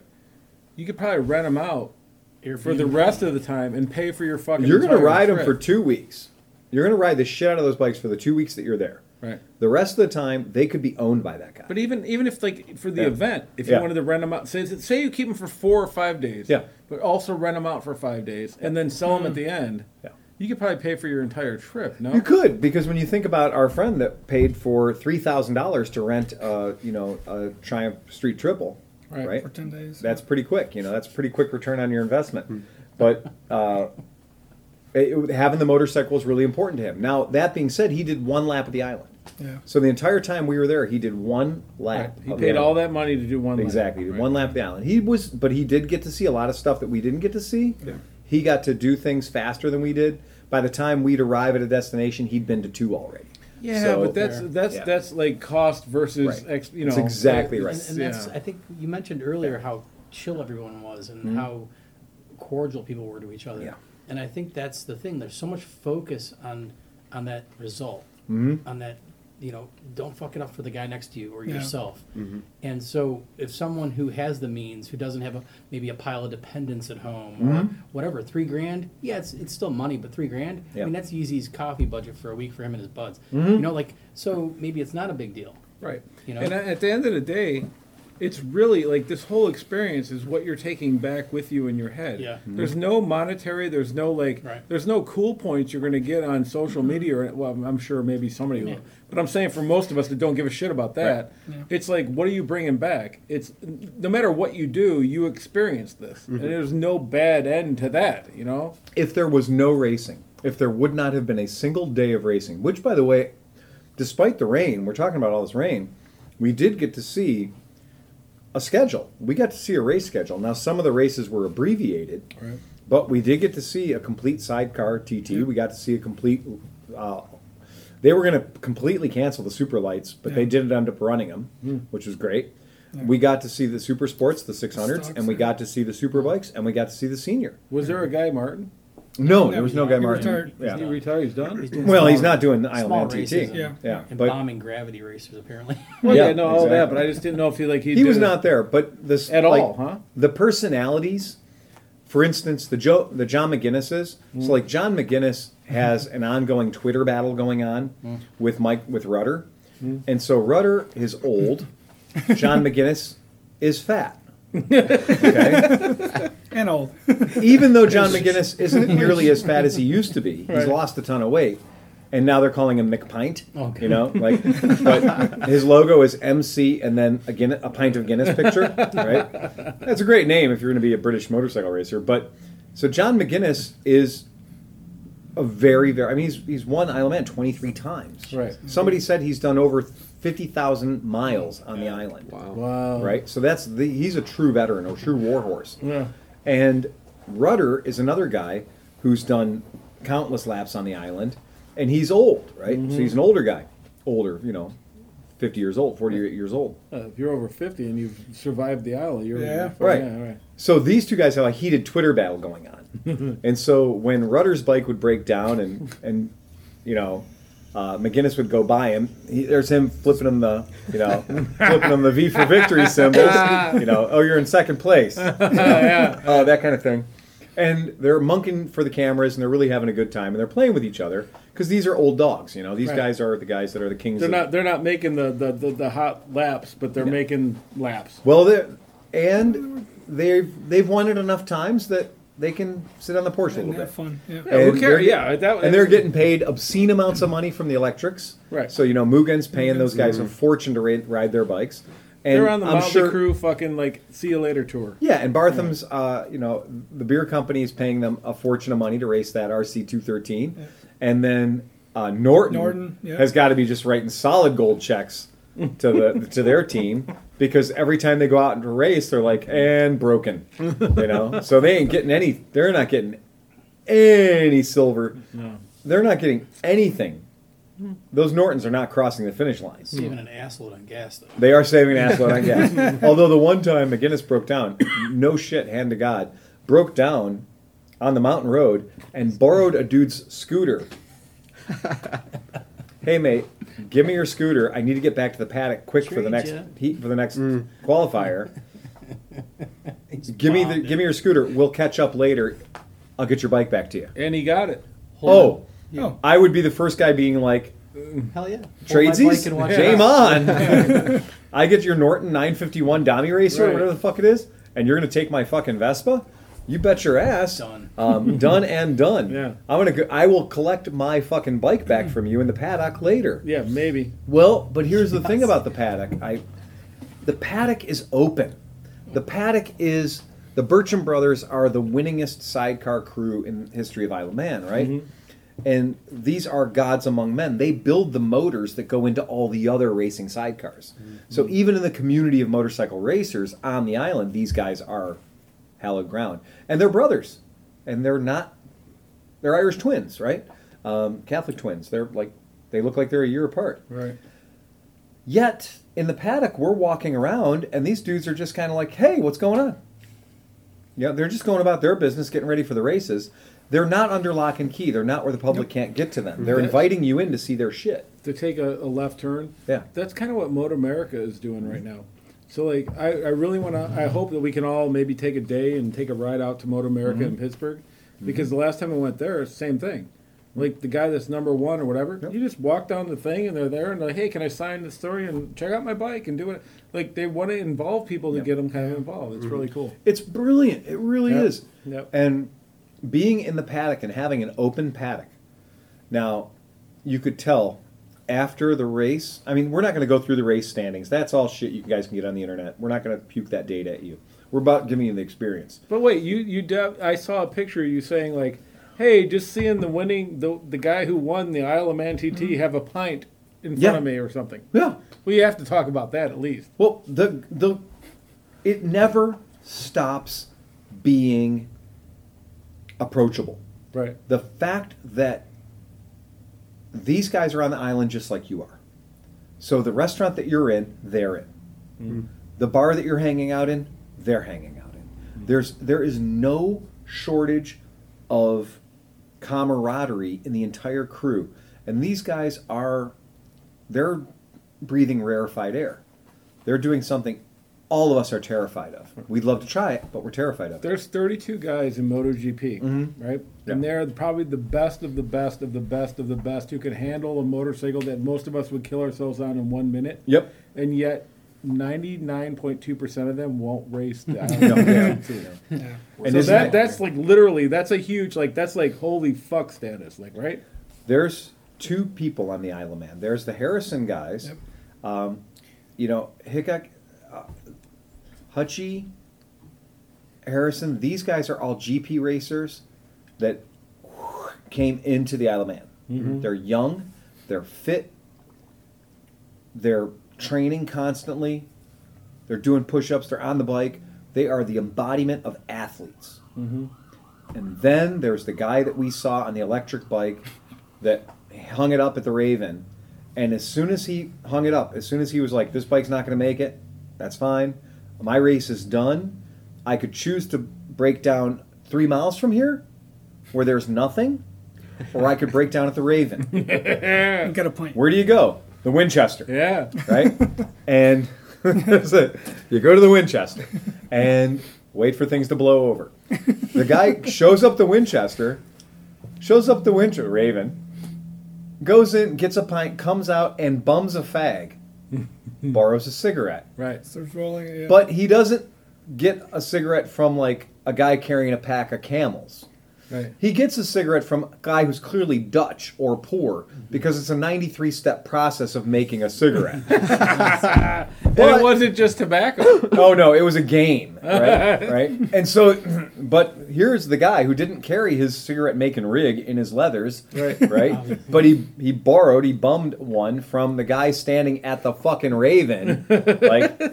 And he sits there, and you know this guy's rolled a thousand cigarettes. Yeah. So he is not from the "I'm fit, I ride a bicycle every day." I have a you know 71 beats per minute at Yeah. you know at running pace. Right. No, he's sitting there and he's he's rolling a cigarette with one hand because he's got a pint in the other hand, and he rolls a cigarette with one hand, pops it in his mouth, gets a light and lights it, and he sits there and he's leaning against his motorcycle that just broke, and everyone around him is like, "Dude, yeah what the fuck, man? You're just the coolest guy ever. You just washed out of the Isle of Man TT." And I guarantee you're the coolest guy in this bar right now. whatever beer that was, if Yeah. they don't e- embrace that and be like, you didn't make the Isle of Man TT, but you stopped to have a fucking whatever insert name beer Yeah. here. I don't When when those- those crash at the bridge, but when I do, Yeah, when I do. When the, uh, when, the two, when the father and son team got off and they walked over to their bike with the pint each. Of course, there were cameras everywhere. All the you know, there's photographers everywhere, and so they got a, and these guys were cheers. They were you know giving their props to everybody, and the approachability at the Isle of Man is off the charts. It's crazy that these guys are as they're the best of the best of the best. I, that's what I'll say it, but they're not fragile. They're not So, fragile at all. They're durable think- fucking people. Do you think that the the approachability and the humanity involved in this is because compared to the popular sports in the U.S. where it's monetary Mm-hmm. and people are like, oh my god, it's Steph Curry or Right. LeBron James or something. You got it. Which is like monetary driven, but like they're not going to kill themselves. Like there's nobody going to go and die on a basketball court or a football You've lost field. Dale Earnhardt. Yeah, right. So Dale Earnhardt is the only example I can think of in the past 30 years right. of somebody dying in American motorsport and having such an impact that it basically everyone lost their collective fucking minds. Right. Mm-hmm. Right. And so now there's a number three sticker on the back of every Dodge Ram, you know. But what I'm saying is, coal. is, do you think Yeah. that because everybody that goes into this knows the balls that's needed Yeah. and the chance that like one mistake can kill you, Yeah. that all the monetary bullshit, all the like social class bullshit, all that stuff is removed, and now you're just like, I'm here to fucking wow, congrat, like, and you're just part of the thing, right? Yeah, and there's uh, the thing is that there's a lot of respect to the writers. Mm-hmm. Like Right. like even when they stop and people start clapping to Yeah. the fact that they they did as much as they could because of the bike or Because these because of people whatever. understand why they're there, Well, though, right? And you would think that in any other event, if someone breaks down, Right. like all the camera people are gonna start flocking around them, or that just people are gonna start asking them for autographs and all. Is it people are super chill, just respecting the guy, his space, and then just being around and just being. So now I want to take a second and talk about the darkness. And there is a fucking darkness. And there's Bring a, it. There's a goddamn darkness there. And the living embodiment of the darkness right now is Michael Dunlop. Yep. So Michael's lost 70% of his male family members. Mhm. Okay. 80%. Uh, Michael goes out there, and it's hard to, without knowing his inner narrative, without knowing what's going through his inner monologue. Is he racing? He's racing and oh. winning. Hell yeah. Yeah. Okay. You can't stop. No, I've watched the documentaries. Like that whole, I mean, like, yeah, it's fucking crazy. Remember that he lost a brother last year. Yeah. Right. Okay. So he's kind of it.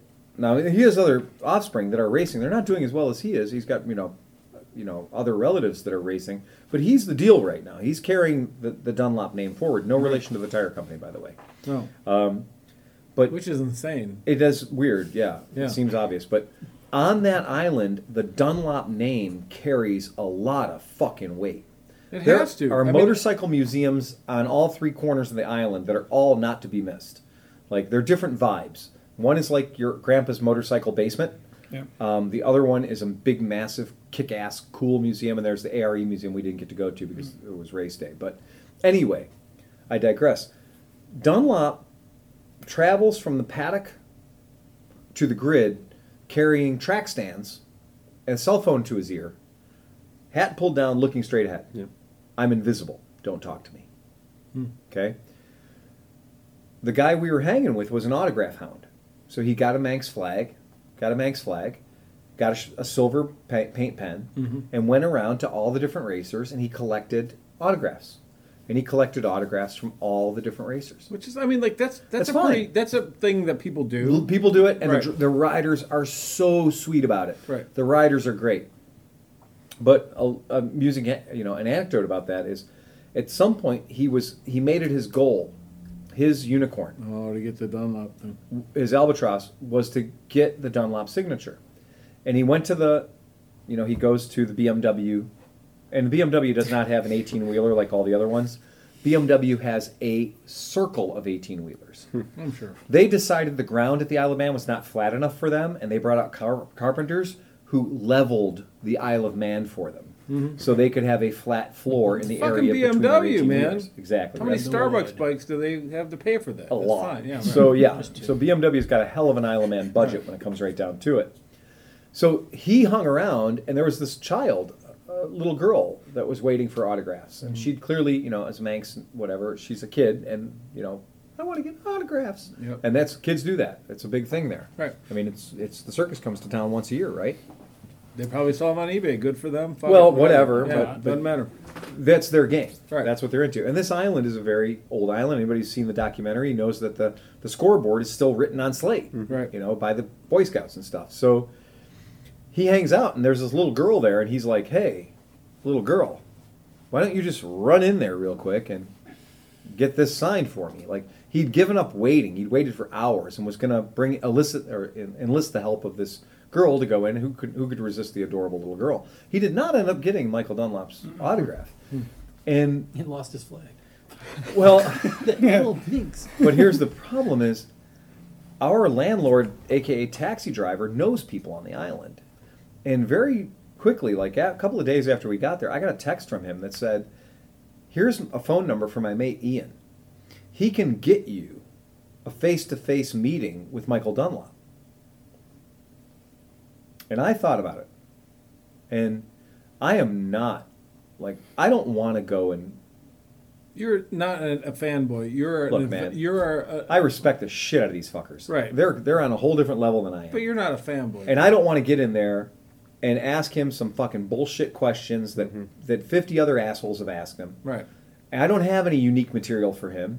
And honestly, I can't even put myself in a position where he is where this particular fucking road that we're standing on has taken so much of his family away mm-hmm. Right. and he's still here Yeah, you're because of some Yeah, ghosts what or do you some shit. like, like? What do you? What Right. would you say? Like Exa- a- anybody listening to this, what Right. would you say to I, that? would, I was Right. literally thinking, I was like, we get this message that's like, call this number and he will get you in for a one on one with with Michael Dunlop. And I was Right. like, what am I going to do? Go in there and be like, why do you still do this? right. What's wrong? Like, what is fucking wrong with you? Why aren't you shooting your fucking sperm into a cup to save your family history? Right. You know? right? Why aren't you just going out and getting your wife pregnant and making more Dunlops? Right. Right? And Because then maybe- you got like five or six out of ten that right. might make it. Oh or whatever. fuck, Yeah, man! right, yeah. But like, I can't. Look, evolution. You got to have 50 kids. Yeah. that is not.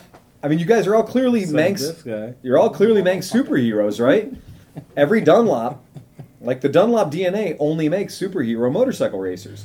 So hmm. get off the track and make some more Dunlops because we Right. fucking run out. We nearly run out Right. of Dunlops. Retreads are killing. us. Right, exactly. So that's the only thing I would say. And if he punched me in the face after that, he deserves to. Thank you, sir. Right? But that would have been Right. pretty fucking. That might have been worth it. Yeah, it uh, might have but again- might have been worth it. Might have been worth okay, it. Okay, how about this?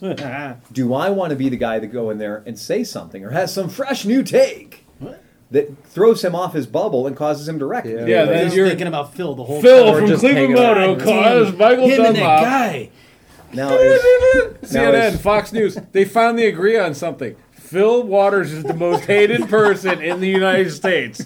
Pop the Dunlop. it's about to get worse. Oh no, see. Oh no! So Sunday, when we were walking around the course and it was raining and there was nothing happening and there's just nothing to be done or had or whatever, and we're just roaming around the pits and roaming around the paddock and just doing, you know, being assholes, sneaking around places we shouldn't be. Groupies. Earlier on when we got our lap of the track we'd had our lap of the track dave the souvenir collector whether it's a big giant cape buffalo or a giraffe or michael Right. dunlop signature um, he said to our cab driver he says is there any way you can get me a slate Oh. a slate scoreboard? from the scoreboard Son of a beach. is there any way you can get me a slate from the scoreboard and our cab driver who's a guy who's seen some shit i might add Yeah. who recently ran into a tree Oh yeah. That fell down on the road surface, the racing surface, at you know five thirty in the morning when a big storm came through, And we saw the tree. And we saw the tree. Up, yeah. and the tree's way bigger than anybody in this room. Hmm. Like it's a monster tree, and so our fucking cab driver, who probably would say yes to damn near anything, said, "I don't know about that. Like that's going to take some doing." He seems like the fixer kind of guy. He could get mm-hmm. anything, Right. Yeah. But he was like, "That's going to take some doing." So Oscar and I were walking around the paddock. We were walking around the grandstands. We were just walking around places that we shouldn't be. And I said, "I got an idea. Let's go over to the scoreboard." Oh, no, no. oh, that's where you got the fucking Did we sixty-nine. need to stop the recording at this No, point? no. No, no, no, no. Somebody gave him. I saw the. I saw it. 19, 19, Yeah. Now here's why this is scary, though, Oh god. because we got oh, this, no. and we got the smaller ones for Oscar and Dave. So you know, Dave they wanted to have their their slates, mm. so we pulled off a pretty interesting little heist, right? And it was you know it was all in innocent. It's not like we broke into anywhere. We didn't choke a Boy Scout or a Girl Scout to get this. Um, these were uh, these were offcasts, you know, um, and for the record, they're not really slate, by the way. That's the back of it. Gotcha. They do What have. does it say? Hello, what? It's Masonite. No. You just he put it in there. I just put it on there to remember it. Oh, Um, so anyway, but this is what's important is this was stolen on a Sunday, and then Monday. See now that board would indicate racer number 19 and racer number 19's times, yeah. right? Racer number 19 was Daley Mathison. Come on. Oh no! Nicely played, sir. No, not nicely played. Not very unlike- scary. Yeah, very well, I mean, scary, yeah. spectrally played, but yeah. Yeah, I mean, when we took when I stole that, I did not know the guy who was number 19 was Oh, going to this die is the just next a day. little bit of. Wow. Oh, It was So before were the they were fact. like a big pile of slates? Oh, this is No, before historic, like chronologically. Yes. Not linked. Oh god. so what so so when we found out that Daley Mathison had perished, and we found out that he was rider number 19, Yeah. it was a little freaky because every other rider could have crossed that plate and they would have grabbed their number and put it in there. Right. But he didn't have a number to put in So there. they just dinged it. Holy.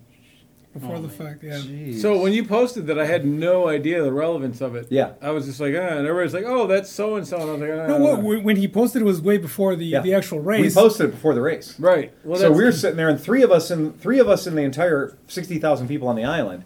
Three of us knew that I had, prior to him ever crossing the line, or prior to him even taking off to race, but um, the just so happens the number that I had pulled out of this, this pile of discarded numbers Right. happened to be his number. So, So, so while the, the race was going on, they, they it was gonna it was supposed to be a, a four lap race, Yeah. and and on, on after the second, they were starting the third one. Yeah. That's when the accident he happened. crashed on the third lap. They didn't give any details. They just said there was an accident on such turn. They didn't say who. No. And so we were. They stopped the race, and they were trying to prep for the next one. And I was. and they don't give you any information. No, they just they, they pin it down, Wow. and then I started looking into the uh, the, the, the stuff online, and all of a sudden I, I see the picture. w- By by the time they, they posted who the person was, and then I see the picture of his bike, and I was like, oh no. Yeah. Yeah. hey basically- Phil. So basically, what's going on Yeah, it is was- if you purchase cash a twenty-five thousand dollar motorcycle from Cleveland Moto, Huh. you might get the look at the nineteen. No, channel slip. no, that's that's mine forever. No, That's no. it. Right. Yeah, that's the only souvenir that That's a I keeper. brought back that I give a No, shit that's about. that's crazy. Yeah. Yeah. Yeah. That, So wait, so you got that, but what did collector guy get? Nada, zero. We got all nothing? those signatures. Yeah, we yeah, got, got some all kinds of signatures. signatures. I mean, and he he collected coins and stuff. Weirdest thing, Isle of Man. The Isle of Man has its own currency. Hmm. Now it's the same value as a UK pound. a pound. It's tied to the pound financially. But you can come onto the island. You can spend pounds anywhere you want. You, sterling. You can spend sterling anywhere you want. What on about the U.S. island. dollars? Okay. Did you pull one of those? No, out? no, No, U.S. no, dollars no. useless there. Really? Right? It's all Yeah, pounds. useless. Yeah. But um, you can spend sterling anywhere on the island. You're going to get your change back in Manx pounds, right? and Manx, though, Manx currency is not valid anywhere off the island. So, yeah, pretty clever, huh? So all these assholes come onto your island, what are they bringing with them? They're bringing with them sterling, mm-hmm. right? And every time somebody spends something, you give them back Manx Manx. currency that can't leave the island. it's like toe. Right? To use it. So you end up with a whole lot of people that are sitting That's there going, awesome. "Shit, I got 62 fucking Manx pounds in my wallet." Now they're they're different. Yeah. I mean, they're different. They're pretty cool. And So when, if you're at the airport and you want to leave and Uh-huh. you want to trans, like you're like, I have, say you're like a baller and you have five thousand Manx pounds and you well, first of all, at the airport, you're gonna have a goddamn hard time doing that because we couldn't find the fucking place at the airport to change money. oh my goodness. they don't make it easy. But if Um, you if if you found the place and you Yeah. had five thousand, You'd probably have to go to the bank let's make before it you got even to the number airport. ten thousand Yeah. just for like Yeah. math reasons. What would you get in sterling pounds? Significantly less. Probably you'd probably lose 15 points. Okay, Yeah, you'd probably lose 15. so they've points. ensured the survival Yeah, of. they the- sure have. Yeah, and- and- well done, gentlemen. And the Isle of Manx Yeah. currency does kind of look like somebody printed it at home. So uh, if Please somebody tell me you brought one home. no, I didn't. I, I brought home. I, I have just- some. I, I have brought some. home I'll bring it 20, for the next one. 20 pence because it has a cat on it. You know. Yeah, yeah. Um, but yeah, I, I'm not sentimental about the currency. But it is funny when we got there. We went to the ATM. As soon as we went, popped the card in, hit the ATM, and took out you know like 200, you know, 250 pounds. I'm looking at it. I'm like, having just handled Sterling, which is like a mm-hmm. hologram and a clear window and a magnetic strip. Nice. Yeah. And, you know, if you hold it the right way, you can see the queen naked. Like all this different stuff, like anti-theft, anti-copying shit. You get the Isle of Man pound, like twenty pound note. They're- They're printing it on a fucking like two color. I think they're printing on old newspapers. yeah. Kachucka, kachucka, kachucka. Like if somebody said there's a guy at the dock and he's printing up these shit on his laser printer at home, I wouldn't doubt it. yeah. Because he You needs know- the seawater. Right, exactly. Like it was not high quality uh, counterfeit proof notes. That's fantastic. But it was that kind of thing that it made us very aware of our spending, so that we were like, "Oh shit, you know, we only got a day left. We might might as well only hit like forty pounds or so. You know, don't want to Right. don't want to don't go wanna at get too stuck big." that. Yeah. And uh, but it is like you know, your credit cards are good everywhere. Every you know, everything works just fine. There's there's Did you not have a to call problem. ahead on any of that? Did you have to No, notify No, your we we did. I think we just did Just out to of be safe. common courtesy. Yeah, Dude, it- if you're at the yeah. Isle of Man, your your credit card company says a fuck yeah. That's what you get. You get I a text just- message that says fuck yeah, man. I just know when I went to Congratulations. Baja, things were not the same. No, they're not. Uh-uh. you know, like no, you, Baja's not. you the need to have a pocket full of some serious monies. Well, that, that's probably one of the things Call that, somebody. that it might be a good thing to do is to get sterling before you hit London because uh, the, the exchange rate at the airports Oh, is God. Bonkers. Holy they shit. screw you over so hard. Yeah, that is the one thing I can absolutely tell you. That's the one thing If to you do. are in an airport in England, do not purchase all the bank, all the ATMs in the oh, entire building, despite being different colors, are all the same system, Yeah. Mm. and they're all like a fifteen percent transaction, Holy like the loss on shit. your Yeah. transaction Yeah. is a fifteen percent, and then there's a five to ten pound service fee on oh, top of that. Yeah, there's they, rude. it's it's harsh. Yeah, it's pretty vicious. Oscar and I tried uh, numerous different ways to like- change money before we got on the tube, and what we realized was his credit cards didn't work on the tube, mm. and mine did. Hmm. So for some reason, mm. his credit cards were not functioning on the tube, and mine did. So I was able to just purchase our tube, you know, tube fare, no problem. But in the So, aisle, my work. His fine. worked fine It was once you just got in the London, aisle. just the tube was the only thing that didn't work. I think it was we got into an ATM that didn't have ten different ways to siphon money off Yeah. of your off your Yeah. transaction. So Once his we were got to a like pure your, ATM. your your bank was like fuck Right. you. Right. We're Yeah. not paying all this Right. shit. Shit, yeah. My bank was Phil's like, like, yeah, fuck it, give them all the money. I don't care. bend him over. yeah. Game on, Pocahontas. The uh, it was pretty. Yeah, it was pretty pretty vicious in that way. But I could like all the stuff that we did. We hit the museums. We did some castles. We did all. There's a lot of other things to do on Isle of Man too when it's raining. So we did a lot of that stuff. Here's takeaways though. Takeaways are that everybody was painfully friendly. Yeah. There was not a single dickhead on the whole fucking island. Like, we never ran into one cocksmoker. Yeah. Like, not one dude that was like mean to us or didn't want us to have a good time. Well, think about this outside of the the the us right now, right? Mm-hmm. You're basically like if there was like a porn collective that was like weird, Yeah. you'd be like, I only like this girl with one leg Yeah. and this arm and this. And Super we're all niche-y. gonna we're all gonna compile onto this one island. Right. So like when you get there, Yeah. it's pro- highly likely you're gonna get along with a lot of fucking people. Very few mm-hmm. Harley Davidsons. Right. Like, Yeah. super few. Right. Mm-hmm. Um, I would actually say there might have been more Harley Davidsons than metric clone Harley Davidsons. Hmm. Because hmm. the people that are on Harley Davidsons are actually on Harley Davidsons. Right. Where once or twice we saw metric shadow cruisers. or something, Right, right, yeah. exactly. And shit tons of like big Suzuki 1300 and 1400 uh, standards. Like this is where Multistradas Yeah. play freely. Africa twins. Africa twins everywhere. Indians. My a brethren, couple- my A whole lot of were- Hayabusas, Hayabu- oh, Really? yeah, It's Like everywhere. a supermoto c- but man. Hayabusas with full GIVI luggage. Hmm. yeah. Yeah, Nice. touring Hayabusa. Tru- truly, yeah. Which the thing that's about the only time you use it. I think we talked about this Yeah. like 25 it's the correct ago. application. It is the correct application of a Hayabusa. It's when put you some get fucking the- bar risers on it, put bags on it, and tour the country. We saw them Yeah. everywhere. Everywhere, Yeah. they were truly like autobahn beating Hayabusas, just Right, like right. honk, just lovely. like hold it Yeah. 150 and let it rip. Lovely. so yeah. no like 14 inch extended swing arm Hayabusas Fuck no. with No, LEDs and there were no- fucking cat. Uh, or no, sorry, bobcat pictures on the side or anything. There was nothing that resembled a, a Orange County chopper bike. There was nothing that resembled a donk with a big 32 inch front wheel. Right. There was nothing. It was the only motorcycle event I've been to in 10 years Yeah. where every bike that we saw looked like it could have been ridden across Europe. What about leather tassels? Nothing. No, no man one. Let me ask you this. buns. No, none No, no man buns, this could be no. sensitive in some Yeah. ways, but how was the Yeah. diversity of the crowd? Oh well, for the longest time we were Just convinced that was Oscar, the only person? That, For a while, I yeah. for like the first nine days, we were pretty certain that Oscar was The man.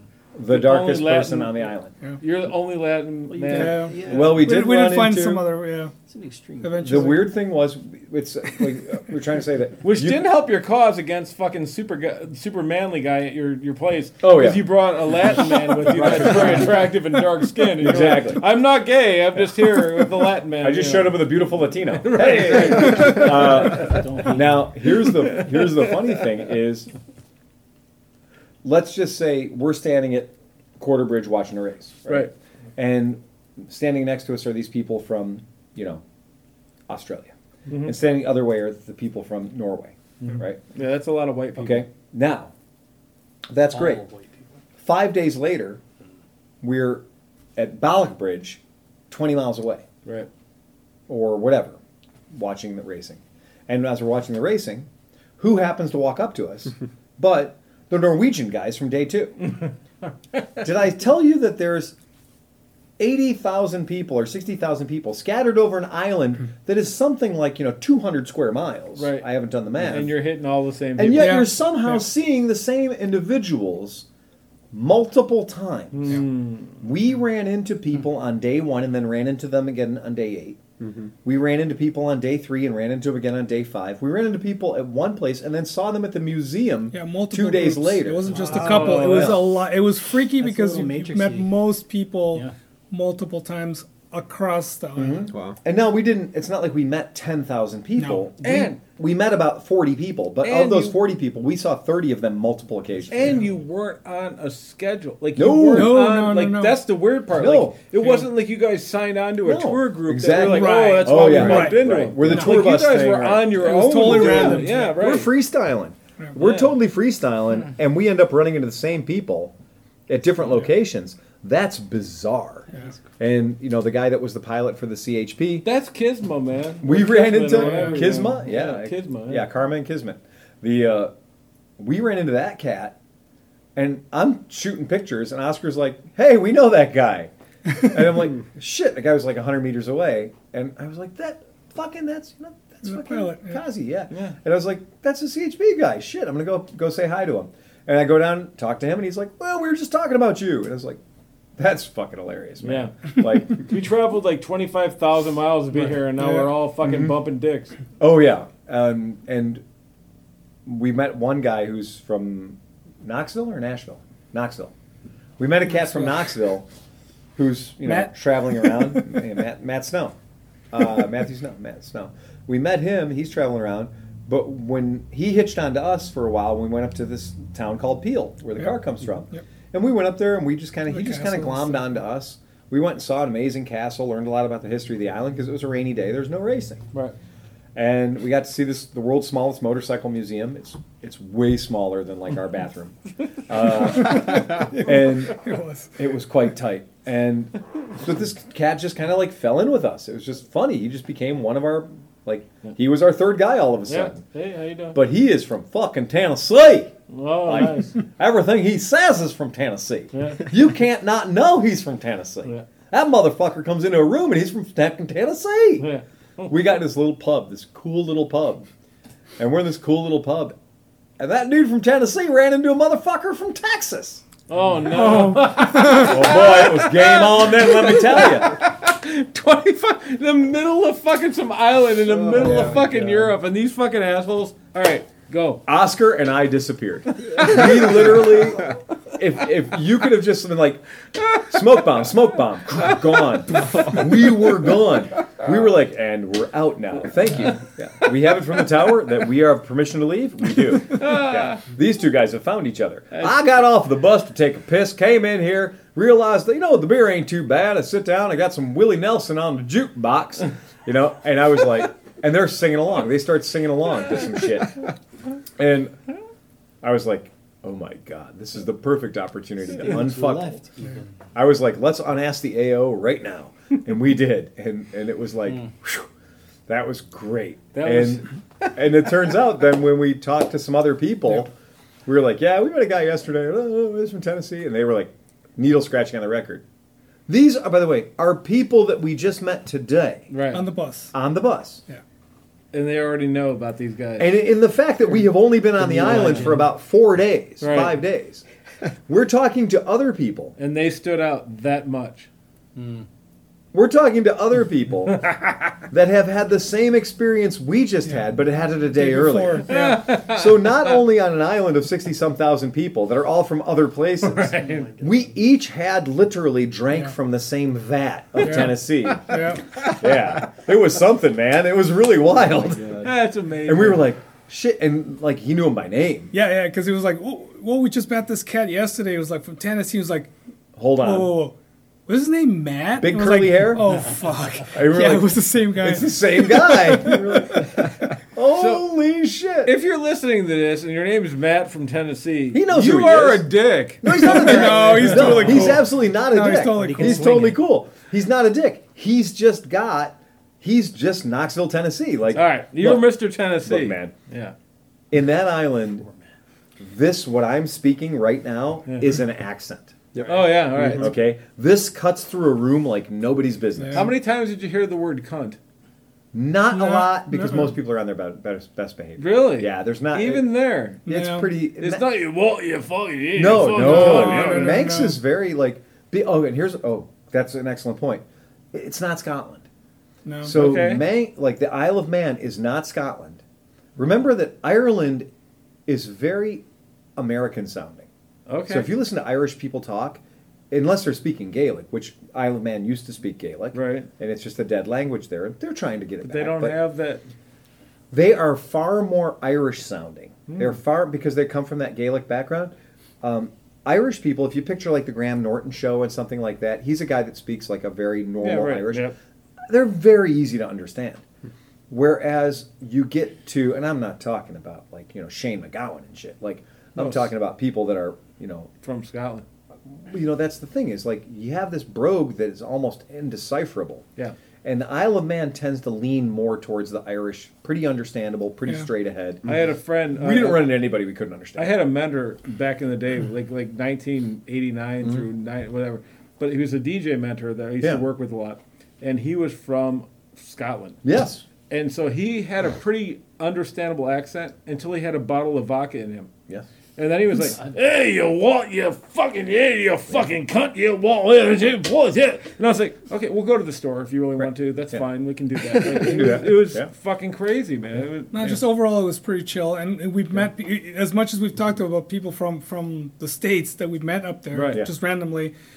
There were a lot of people from. We saw a lot of bikes with plates from Switzerland. Yeah. I met a, a couple of dudes that uh, they they rode their bikes from Rome Wow. all the way across, took a ferry to England, and then just ferried into the That's island. epic.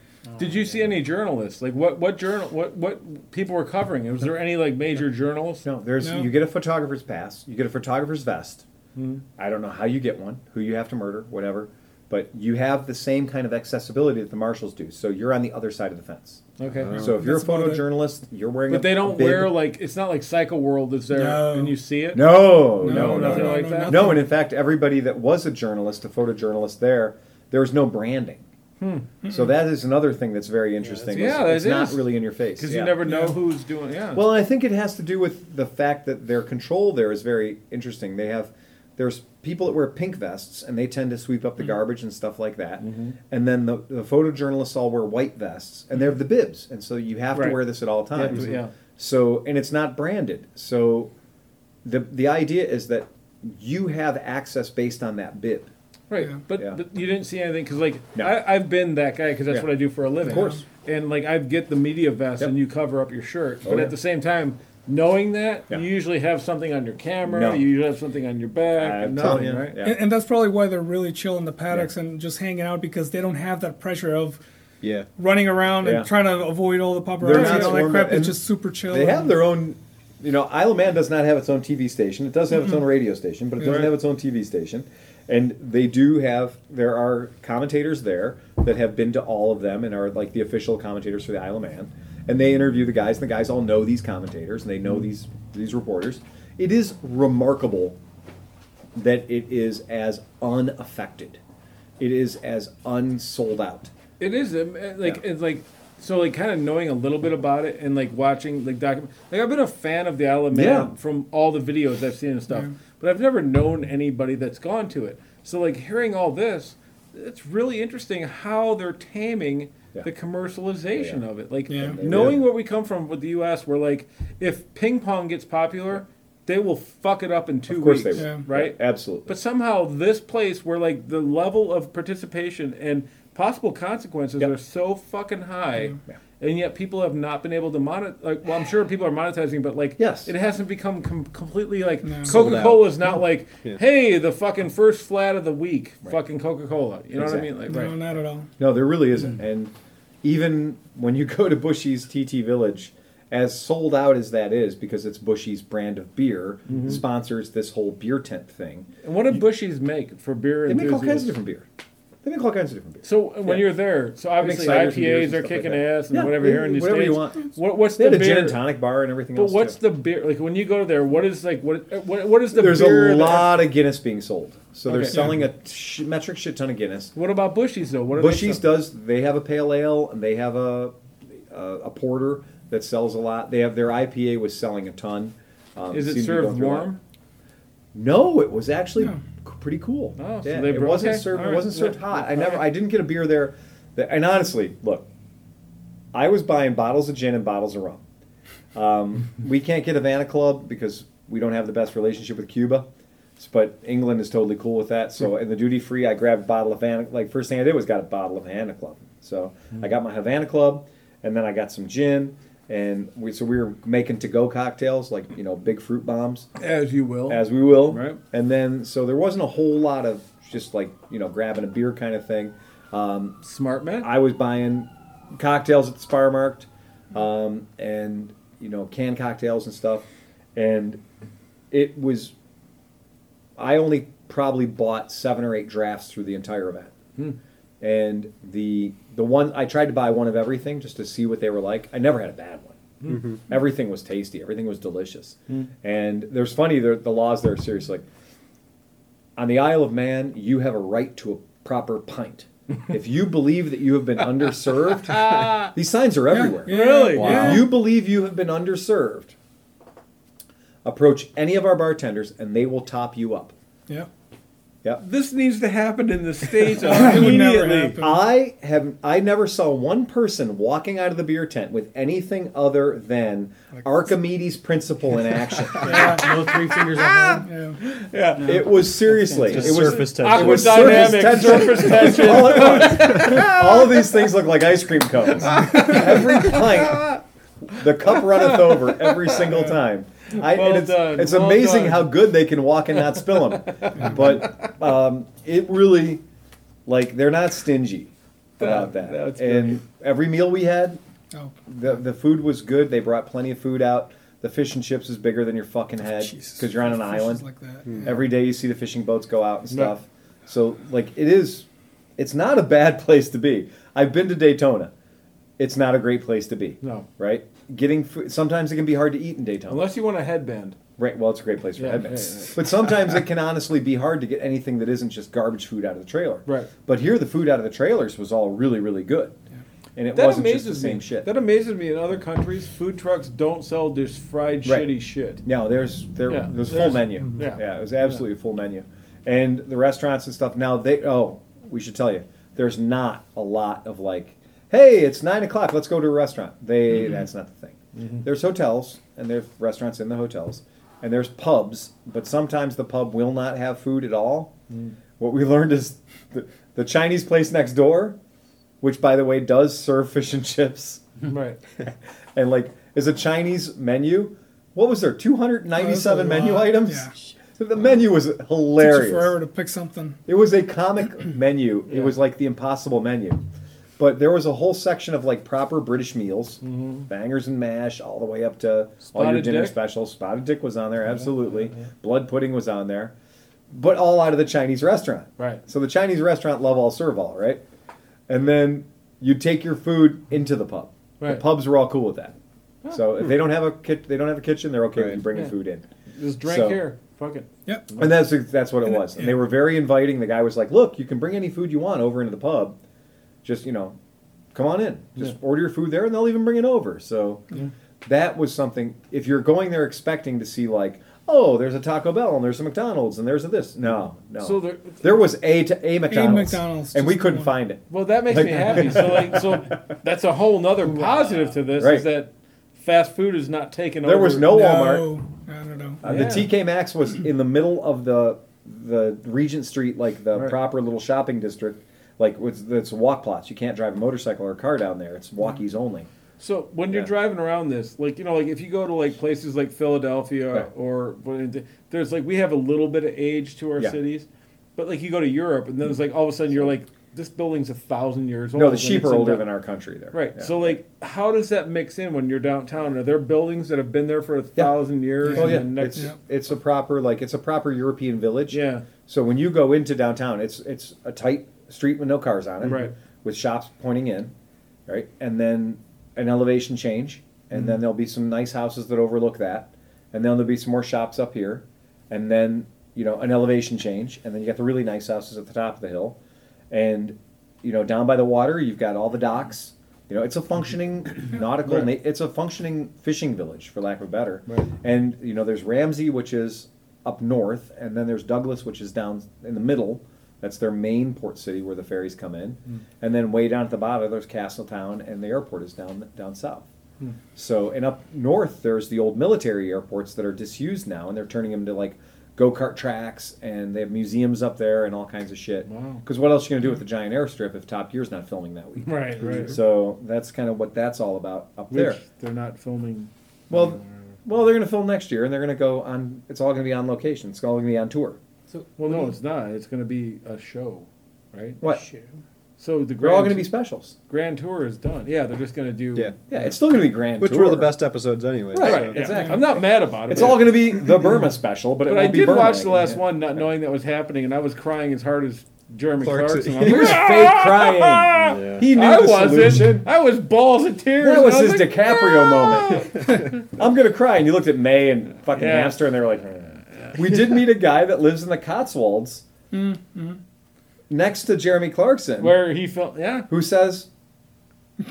Not such a great guy. Well, I, I believe it. Who would not expect that out of Yeah. Jeremy Clarkson? Uh, this guy was a proper farmer. Like he- he raises, ex, like breeds of cattle that are being lost because people aren't buying the meat anymore. And I do have a hot tip from a guy that does nothing for a living but raise three thousand acre farm. That's big hmm. uh, for people who aren't paying attention. Three thousand acres is a big farm, and he is a cattle. Like he is a cattle connoisseur, man. Like this guy keeps these breeds alive. So he's curating obscure. He's Right. curating obscure cattle, these old breeds, these British, seed quintessentially house. British, Oh yeah, God. keeping them alive, and convincing people to use the meat so that hmm. they can kind of keep it going, so they Modernize, keep the demand of it. Mm-hmm. That being said, hmm. I asked him, as I Oh, would, yeah. you're going to have one steak. I want you to eat a steak. I want you to tell me what that steak is. You get to go in a restaurant. They're going to bring you any breed of cow you want, any cut of Cut, cow. He said black Angus ribeye, Come on. rare, seared on both sides. No shit. And that was it. And I was like, man, that's a guy who can have any cow he wants. Literally, at his Yeah. disposal, he can have any cow he wants. And that's what he said he wanted. Just Gra- going oh, grass back, fed, grass Did fed. anybody think that Jeremy Clarkson wouldn't be an asshole outside of the fucking show? I'm astounded that anybody wouldn't think that he was a dick. I think this guy might share property lines with him. I mean, again, Yeah. if you have 3,000 acres, you share a lot of he property has to lines be a with somebody. dick. He's such Yeah, a, right? Yeah. He's funny on the show, but you know he's a dick. He's got to be terrible. Yeah, in right, person. right, Yeah, sorry. exactly. All right. So that was that. So Isle Man off season. What do you think? Again, we talked to a lot Playground? of people that said it's really like they said if you just go there to just go there because it's a, a northern island, it's it's beautiful. It sounds magical. It with or is. without the whole Well, thing. I, It is. I It's think you know. gorgeous. So a couple Yeah. years ago, I got hired to go to a photo shoot on Culebra Island, which is like 18 miles off the coast of Puerto Rico. Mm-hmm. Oh, and yeah. it's where all the Puerto Ricans go for their holidays. And for their stuff, holidays. right? Yeah. And it's where all the um um, oh, fuck, what's the Mexican beer with the lime in it? Coronas. Coronas. Coronas. That's where they film. Believe it or not, that's where they filmed their things. This one Yeah. beach what we were Yeah, on. sure.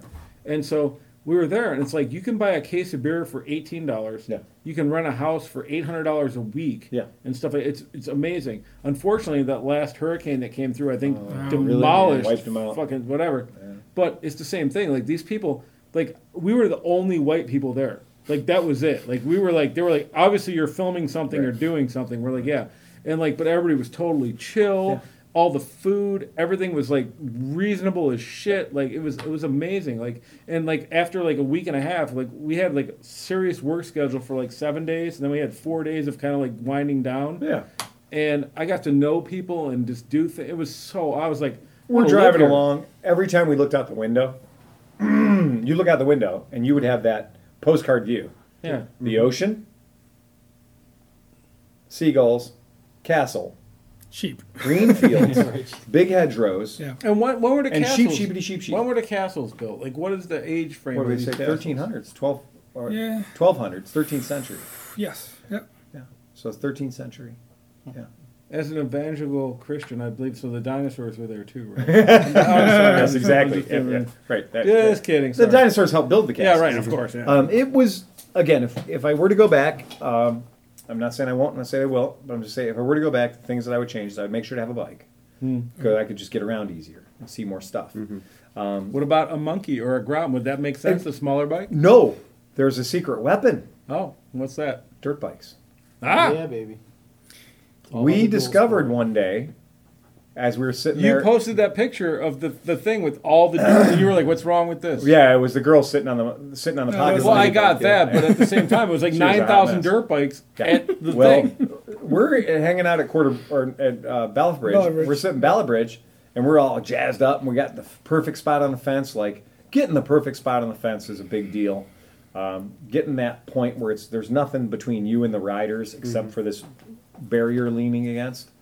And then you make relationships with people around you, and you take turns. You're like, "Hey, you want to take the fence for a while? You get some good pictures. I'm going to take a step back and have you know a beer or whatever." And they'll let you back in. And they let you back in. Yeah, right, It's- right. yeah, so yeah, you're you get- working you get a little crew. Yeah, you yeah. build a crew up, and you work that area. But I'm sitting there, and and I was like, my people, Two story. and uh, yeah, Yeah. I, was like, I believe they're, I believe Plots. that's plots. Yeah, uh, Belray, got it. Check, poor bastard. And then uh, so you hear that, and these guys show up, and they're just covered in mud and everything else. Well, it turns out that between all of these awesome viewing areas Oh shit! are these trails. Off-road trails. Yeah. and they have something that's called oh i'm gonna get this wrong somebody correct me on the internet it's like the right to be or the right to wander or the Wow. the, the right to roam Yeah. kind of thing where it's like as long as you're not damaging somebody's property Oh, and if you open a fence you got to close it that's a bike. and if you've seen it on Top Gear where they're going in the overland route, chasing Yeah. foxes and shit or whatever, you'll see that they come up to a fence, they open the fence, they go through the fence, they close the fence. And meanwhile, they're just driving through people's fucking Yeah. property. It's all fair use. Yeah, It's as long fair as you don't fuck Game over- on, baby. Yeah. Yeah. So that apparently is a thing. And then they got all these little trails and shit that run back there. Hmm. So you can hop on a dirt bike and go lickety split from location one to location two to location three to Oh, location you're four. missing all the traffic and and, all never that have to deal with traffic. And all on the inside of the actual and you're on the track. inside you're on of the the track. inside. Yeah, You're right. riding off road. Yeah. Yeah. and you're Yeah. riding off road Yeah. Yeah. where there's no like Yes. you have to be on the left side of the road or whatever. Like No. you're not Just dealing go. with any of the trouble or the parking. Oh, God. Mm. These guys were just popping up everywhere because they had that access. They had the dirt bikes. So I might think that. Oh, and by the way, that didn't keep them from going downtown No. Oh, I'm sure. Right. because when we were on the promenade, we're on the promenade and we're like. if there wasn't a race, you could have fun there for five days just looking at bikes. Right. Oh, yeah. Just the the wild diversity of bikes. That If are you there. think about Yeah. why would the police fuck with a dirt bike when there's so much other stuff to deal with? Right? I don't think there's anything to deal with. I honestly think that these bobbies we saw with the big mm, white, they take off their black bobby helmet and they put on a white bobby helmet. It's like a hard plastic bobby's helmet that it makes them taller and you can see them. Yep. So it's like there's a cop there. I can go to get help from him or whatever. These cops we saw were all the most relaxed, Super chill. Yeah. chill. You know, they're not carrying fucking AKs and or I'm sorry, HKs. They're not all loaded for bear. They're not the guys we saw at the airport. The guys we saw out in the world dealing with the people were not your like stormtroopers of death. The guys we saw were like, here's the white hat. They all had canes. Yep. The walking cane, aka long distance thumper. Hmm. Um, they all had their canes, like their walking sticks, Right. which is very gentlemanly. And they're walking around and they got their green vests on, so you can tell who they are. And everybody we, t- all the cops we talked to were just like, "Hey guys, what's going on?" They were just happy as fuck. Which you know that's Yeah. such a dichotomy to Great the job. U.S. In, Yeah. in Europe and stuff, all the police usually have their cars like way highlighted. Yeah. Their vest way oh, highlighted. every police car there is blaze green. Yeah. Here in the United That's States, they're like, what is that? Is that a guy with a It's sneaky ski guy. rack or is that a cop? Yeah, I can't SWAT. tell. Well, what they do for the envir- for the race though is they do have uh, posters up warning you the force is around you. Nicely. So what they have is, in addition to their brightly outfitted uh, Super Ts and um, Africa Twins that are law enforcement Oh, vehicles, Yeah. they also have stealthy Africa Twins and stealthy Super Ts Yeah. that are just regular Joe. They look just like regular Joes, and they have black jackets on the whole deal, but they're cops. Nice. And the idea is they want to stop, you know, drunken shenanigans. So they, they just they're embedded. Yeah. Yeah, because laws only affect the people that pay attention to the law. Exactly. Yeah. You Right. gotta kind of blend And in. we did see somebody getting a speeding ticket. So while Yep. we were going up one of the racing courses, we happened to see uh, the the cops had got a, a BMW pulled over, and they had a radar stop, spot set up because the island is not without speed limits. Yeah. So parts of the island are unrestricted and have no speed limits, but the parts that do have speed limits are brutally enforced, especially Yeah. during TT, Yeah. because they don't want people racking it up. Hmm. And because it, boy, I'll tell you, one fucking accident up on the mountain, they shut the road down. Yeah, it's mayhem. They shut the fucking road down. If two idiots get into a, a pissing match or they run off the road or something, they shut the road down. Well, that fucks it up for everybody. Yeah, screws So up the it- races because it's a one-way road at that point. Yeah. So I think that goes back to that whole conglomerate of accountability. yeah, the mindset. You know, like Yeah. yeah. Yeah, it's really cool. I think that so for people that haven't done it, try to figure out a cheap way to do it uh, because it is. And if you need somebody to go with you, I'm right there for you. The uh, I'll be there. Uh, it's a weird experience for people who love going to motorcycle races. So if you loved going to Laguna Seca, if you love going to Daytona, if you love going to like Indy and watching the GP races they did at Indy, this is a totally different experience. It's radically different. Well, and like mentioned earlier, it's a it's a pilgrimage. Maybe Yeah. it is something that you need to. If you're into motorcycles, Yeah. it's something you need to do at least once. It is a Yeah, pilgrimage. it's a. Yeah, it's a pil- it's a pilgrimage, and there is something about it being two weeks long, uh, all told. So you get there, and it's just like you're not just there for the day. Yeah, pace yourself. Yeah, you do kind of. Yeah. Yeah. you're not shitting. You got to pace Yeah, yourself. Uh, we found out real quick. We had about four days of bicycle in us, and after four days of bicycle, you couldn't get Oscar to get on a bicycle for nothing. I was a couple of times. I was like, "Well, let's just jump on the bikes. We'll go down," and he was like, my God, it hurts. "Passive non-compliance." yeah. I, I feel that. I feel it. Yeah. Yeah.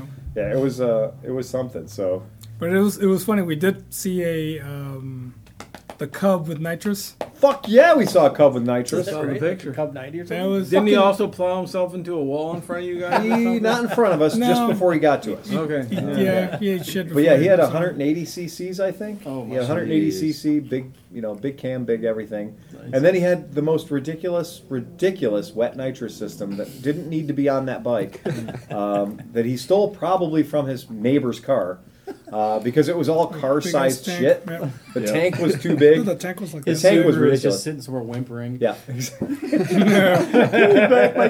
But you know the funny thing is, it was in a very non-American way because his blow-off valve Oh, no. didn't like come out of the headlight like an American. An American would have the blow-off valve like coming out of the headlight. It would have like four Right. nozzles. Yes, it would have four nozzles.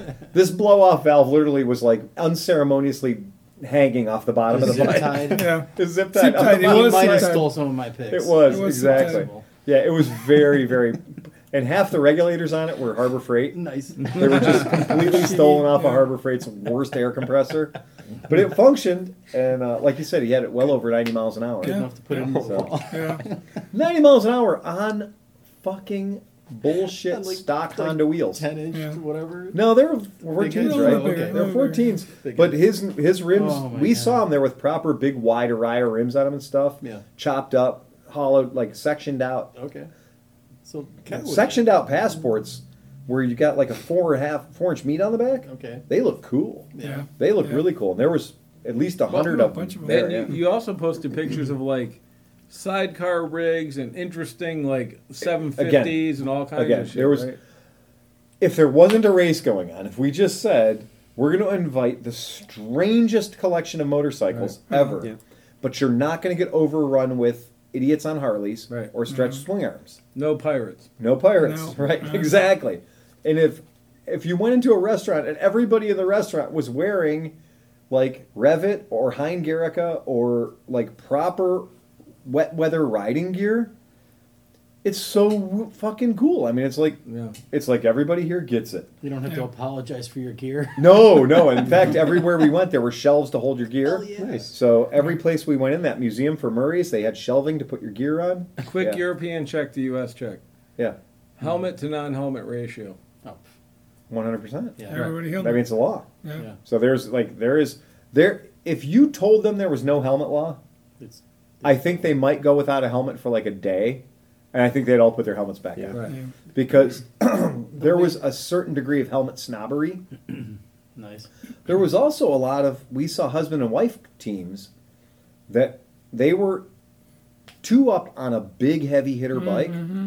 They'd be like two up on a thirteen hundred or two up on a fourteen hundred, like a, a big ridiculous, you know, B King or whatever Yeah, something. yeah. or whatever, mm-hmm. and they were both top to bottom and technique fucking road racing leathers, Huh. like like husband and wife. A lot Yeah. of proper leathers. A lot of proper, not like touring leathers, No. like No. track Yeah, leathers, a lot. like knee knee pouch. knee pucks, Yep. absolutely, Yep. and getting it two up.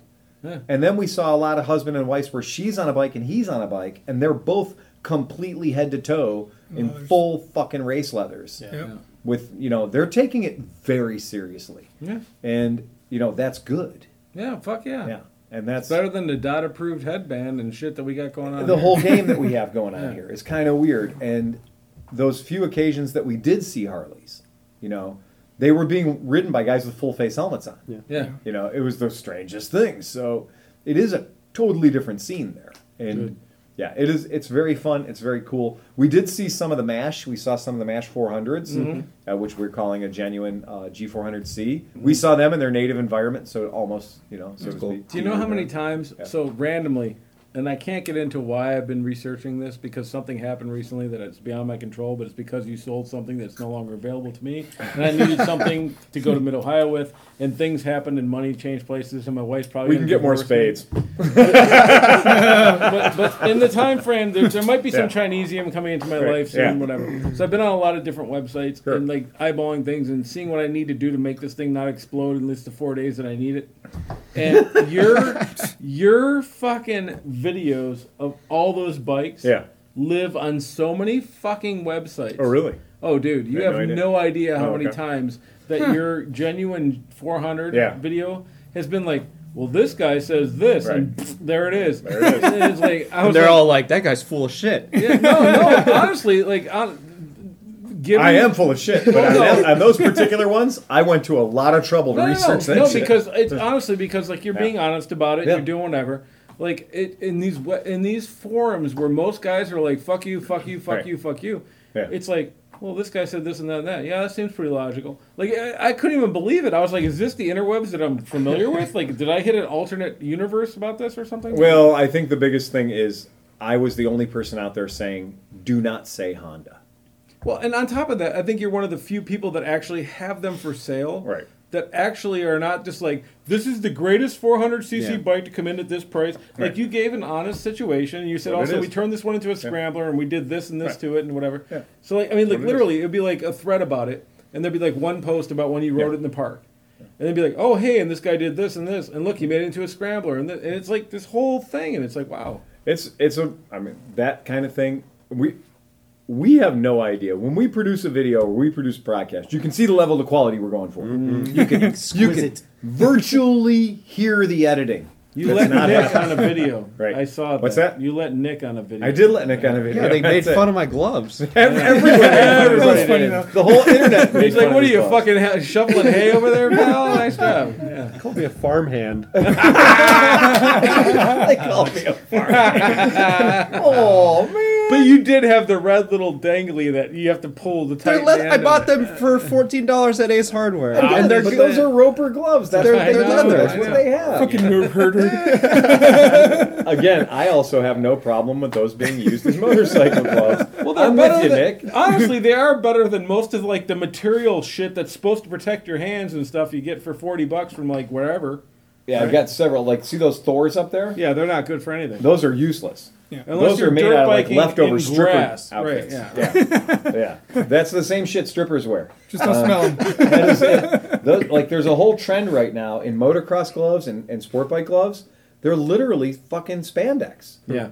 They're spandex, and then like on the palm, there'll be like three layers of spandex. So they'll be made out of like fake, you know, hamster hide or something. Right. Yeah. But my favorite thing is is when they actually add like a piece of leather thing to the knuckle, Mm-hmm. Yeah. which when when you fall off a motorcycle, that's probably the last place that's going to hit the Yeah, pavement because your hands are going down first because you're The- the protecting bottom. I like the ones that say 3DO on them in giant letters. They say 3DO. Yeah. But then the knuckle pads that are actually 3DO are the size of like a Tic Tac. Yeah. You know? and like the palm piece that's actually 3DO God. is the size of like a half dollar. Yeah. And you're like, Yeah. it's 3DO. Well, no shit. Impact resistant isn't really my top priority. Right. It's probably more the abrasion resistance I'm looking for. All right, here's a, here's a tech tip from your uncle Nick. Go to Ace Hardware. Find the gloves that are the awkward shade of yellow. They'll fade. Pick those up. They'll fade. They are thick enough to protect you better than most of the things that we just talked about. Uh, what was that company that uh, Cintas? Cintas, Cintas. yeah. This is like these. These are the Cintas. The uniform uh, people. Leather. Leather. Leather. Yeah. yeah. these are like these. You can't buy these in less than a dozen. Those are the drivers. Yeah, these are the these are the roping, the leather roping gloves. But I'm gonna. I, I proof positive. Yep. This is not from riding a motorcycle. This is from opening crates and carrying motors. Like these fuckers are hard to kill. Yeah. And I can assure you, those will survive long after the quote mechanics gloves Yeah. that everyone sells at Home my, Depot. My uh, my my Ace Hardware gloves. Yeah. They're they're dirty first of all because I also used them to mulch my.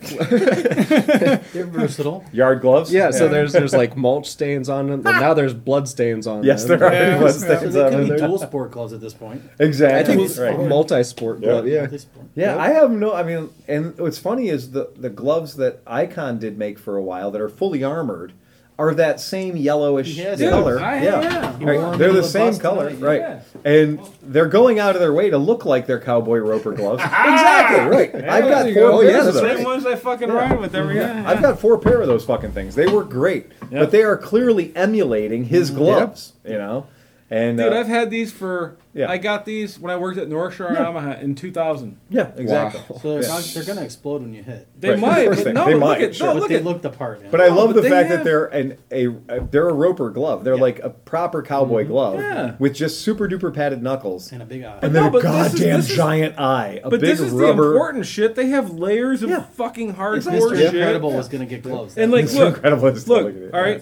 That's it. They Yeah. put a pad, Yes. but they surrounded it with hardcore shit that won't Yeah. drive, and then also underneath it is Right. something relevant. So like, you're Yeah. if you, I don't know, they're a good fucking glove, man. They're a decent glove, and like the idea They behind good, it is, too.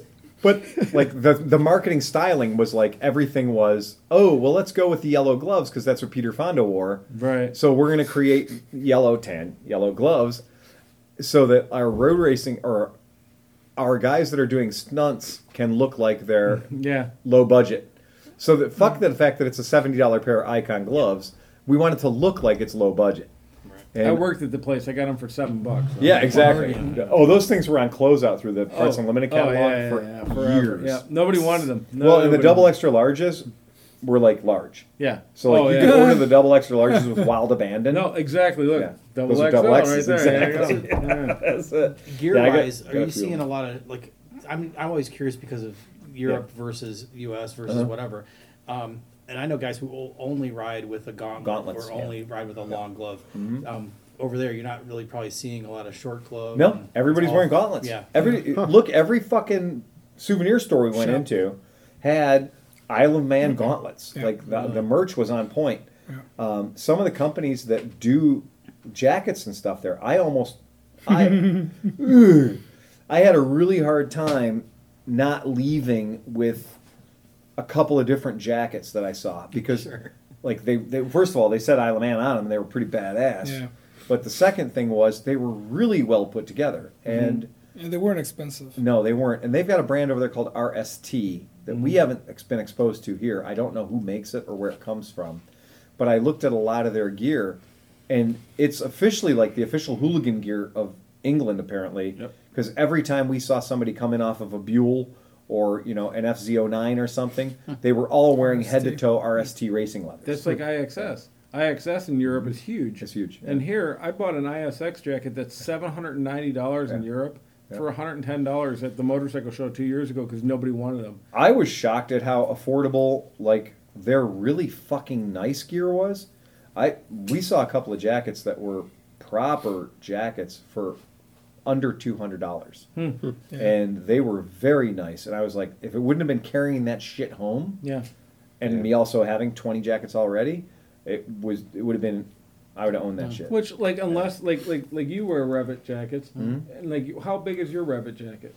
I wear a extra large in the three season and four season stuff, and I wear a large in the summer stuff. Right. because See, there's I no went and layer. I tried on like a hmm. like, and I'm I'm, I'm But I not don't mind my small, guts sticking but out. I'm not like a giant fat Right. guy. But I can't even put a double XL Revit on Well, it's- without it's breaking my American shoulder. cut versus Yeah, Euro cut. it's Mer- which you exactly. See that? Yeah. Right, Eurocut stuff is I'm in Europe. I'm a double XL. Right. Yeah. So in America, I'm an mean- I'm, a, I'm a large. So I'm a Right. large in America. I'm a double XL in Europe cut. And Right. when it comes to Eu- Revit Yeah. gloves, I'm an XL or double XL. Yeah. Right, My which I can't even My afford. Sand threes are a, a double XL, Right.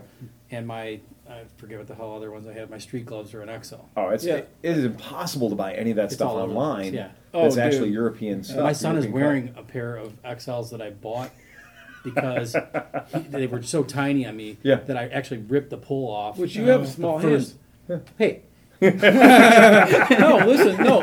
I have right. like you know, to the disappointment of my wife, I have a giant fucking hand, but Huge nothing else represents this. But like, it's beard hard is to pretty find gloves. substantial. Like these Yeah. fucking double XL American-made fucking Right. things barely fit my hands. Yeah. You know what I mean? Like Oh, yeah. it, it sucks. is weird.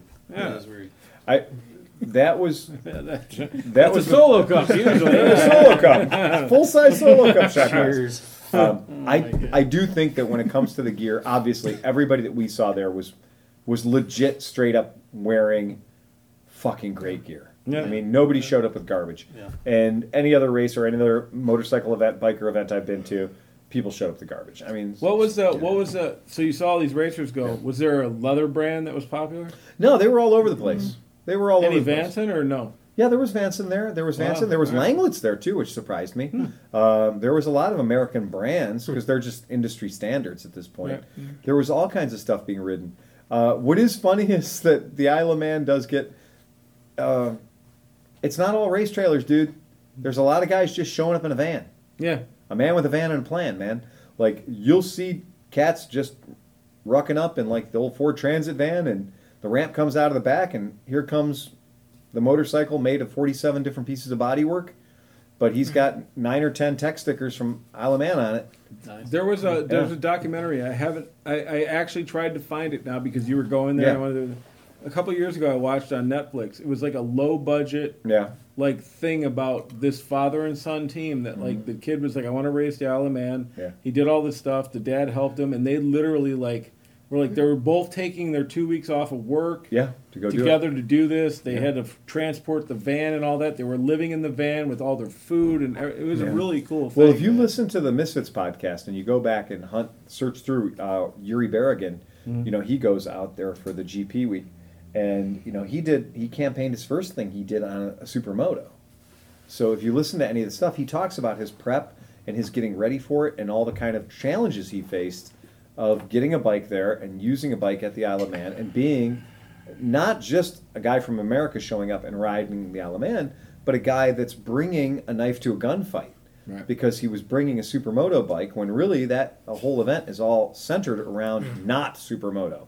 Uh, so yeah, so that's a really good thing if you want another take. My take is purely a tourist, you want to go there, you want to check it out, you want to see it as a motorcycle enthusiast, biker, um, bike curious. But that's what ninety nine percent of the people listening to this. Well, of gonna course, do. yeah. But the but Yuri's podcast is a little better uh, when Yuri's on the Misfits. He's a little better about getting you into what are some of the trials and tribulations you might face trying to actually qualify, trying to actually get permission to get your ass on that piece of tarmac, because that is an entirely different level. Well, think about all the plane tickets that like you. The guy buys a plane ticket, but he has to buy a second one for his balls. yeah. on the Right, way. and So, it's yeah. and it's also just I can't even imagine the outlay uh, financially of doing that.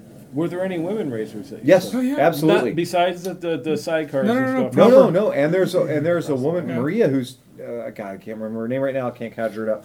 But she's been racing in super sport and racing in. Uh, she just moved into sidecars, and so she's now captaining a sidecar rig, and she's got a female passenger. Oh wow. So it's a, a female sidecar passenger team, and they're doing very well.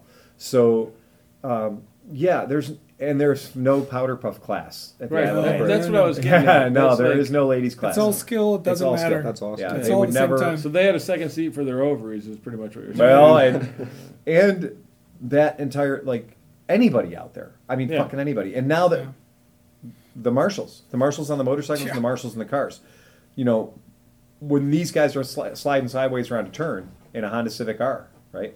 Um, they got three other people in the car that are just fucking taking pictures the whole way because Yeah. they're lucky enough for some reason they won the lottery. And they're in there with a passengers, marshal yeah. car, and the marshal car is like the last thing to go through before they close the roads, mm-hmm. and the Before they last thing to go through before they open the roads. And the last marshal car says "roads open" on the back of it. Mm. You So don't go out yeah, onto that yeah. fucking road Until you see it. until that car goes past you, and then they move the The barricades around. yeah. Right. Hmm. And these guys are not sparing the tires. And it's hilarious to be somewhere, to be on a goddamn island. And by all mention, they are their own country. Right? That's cool. Mm-hmm. To be somewhere where speed is not synonymous with dangerous, mm. Right. where speed is just speed.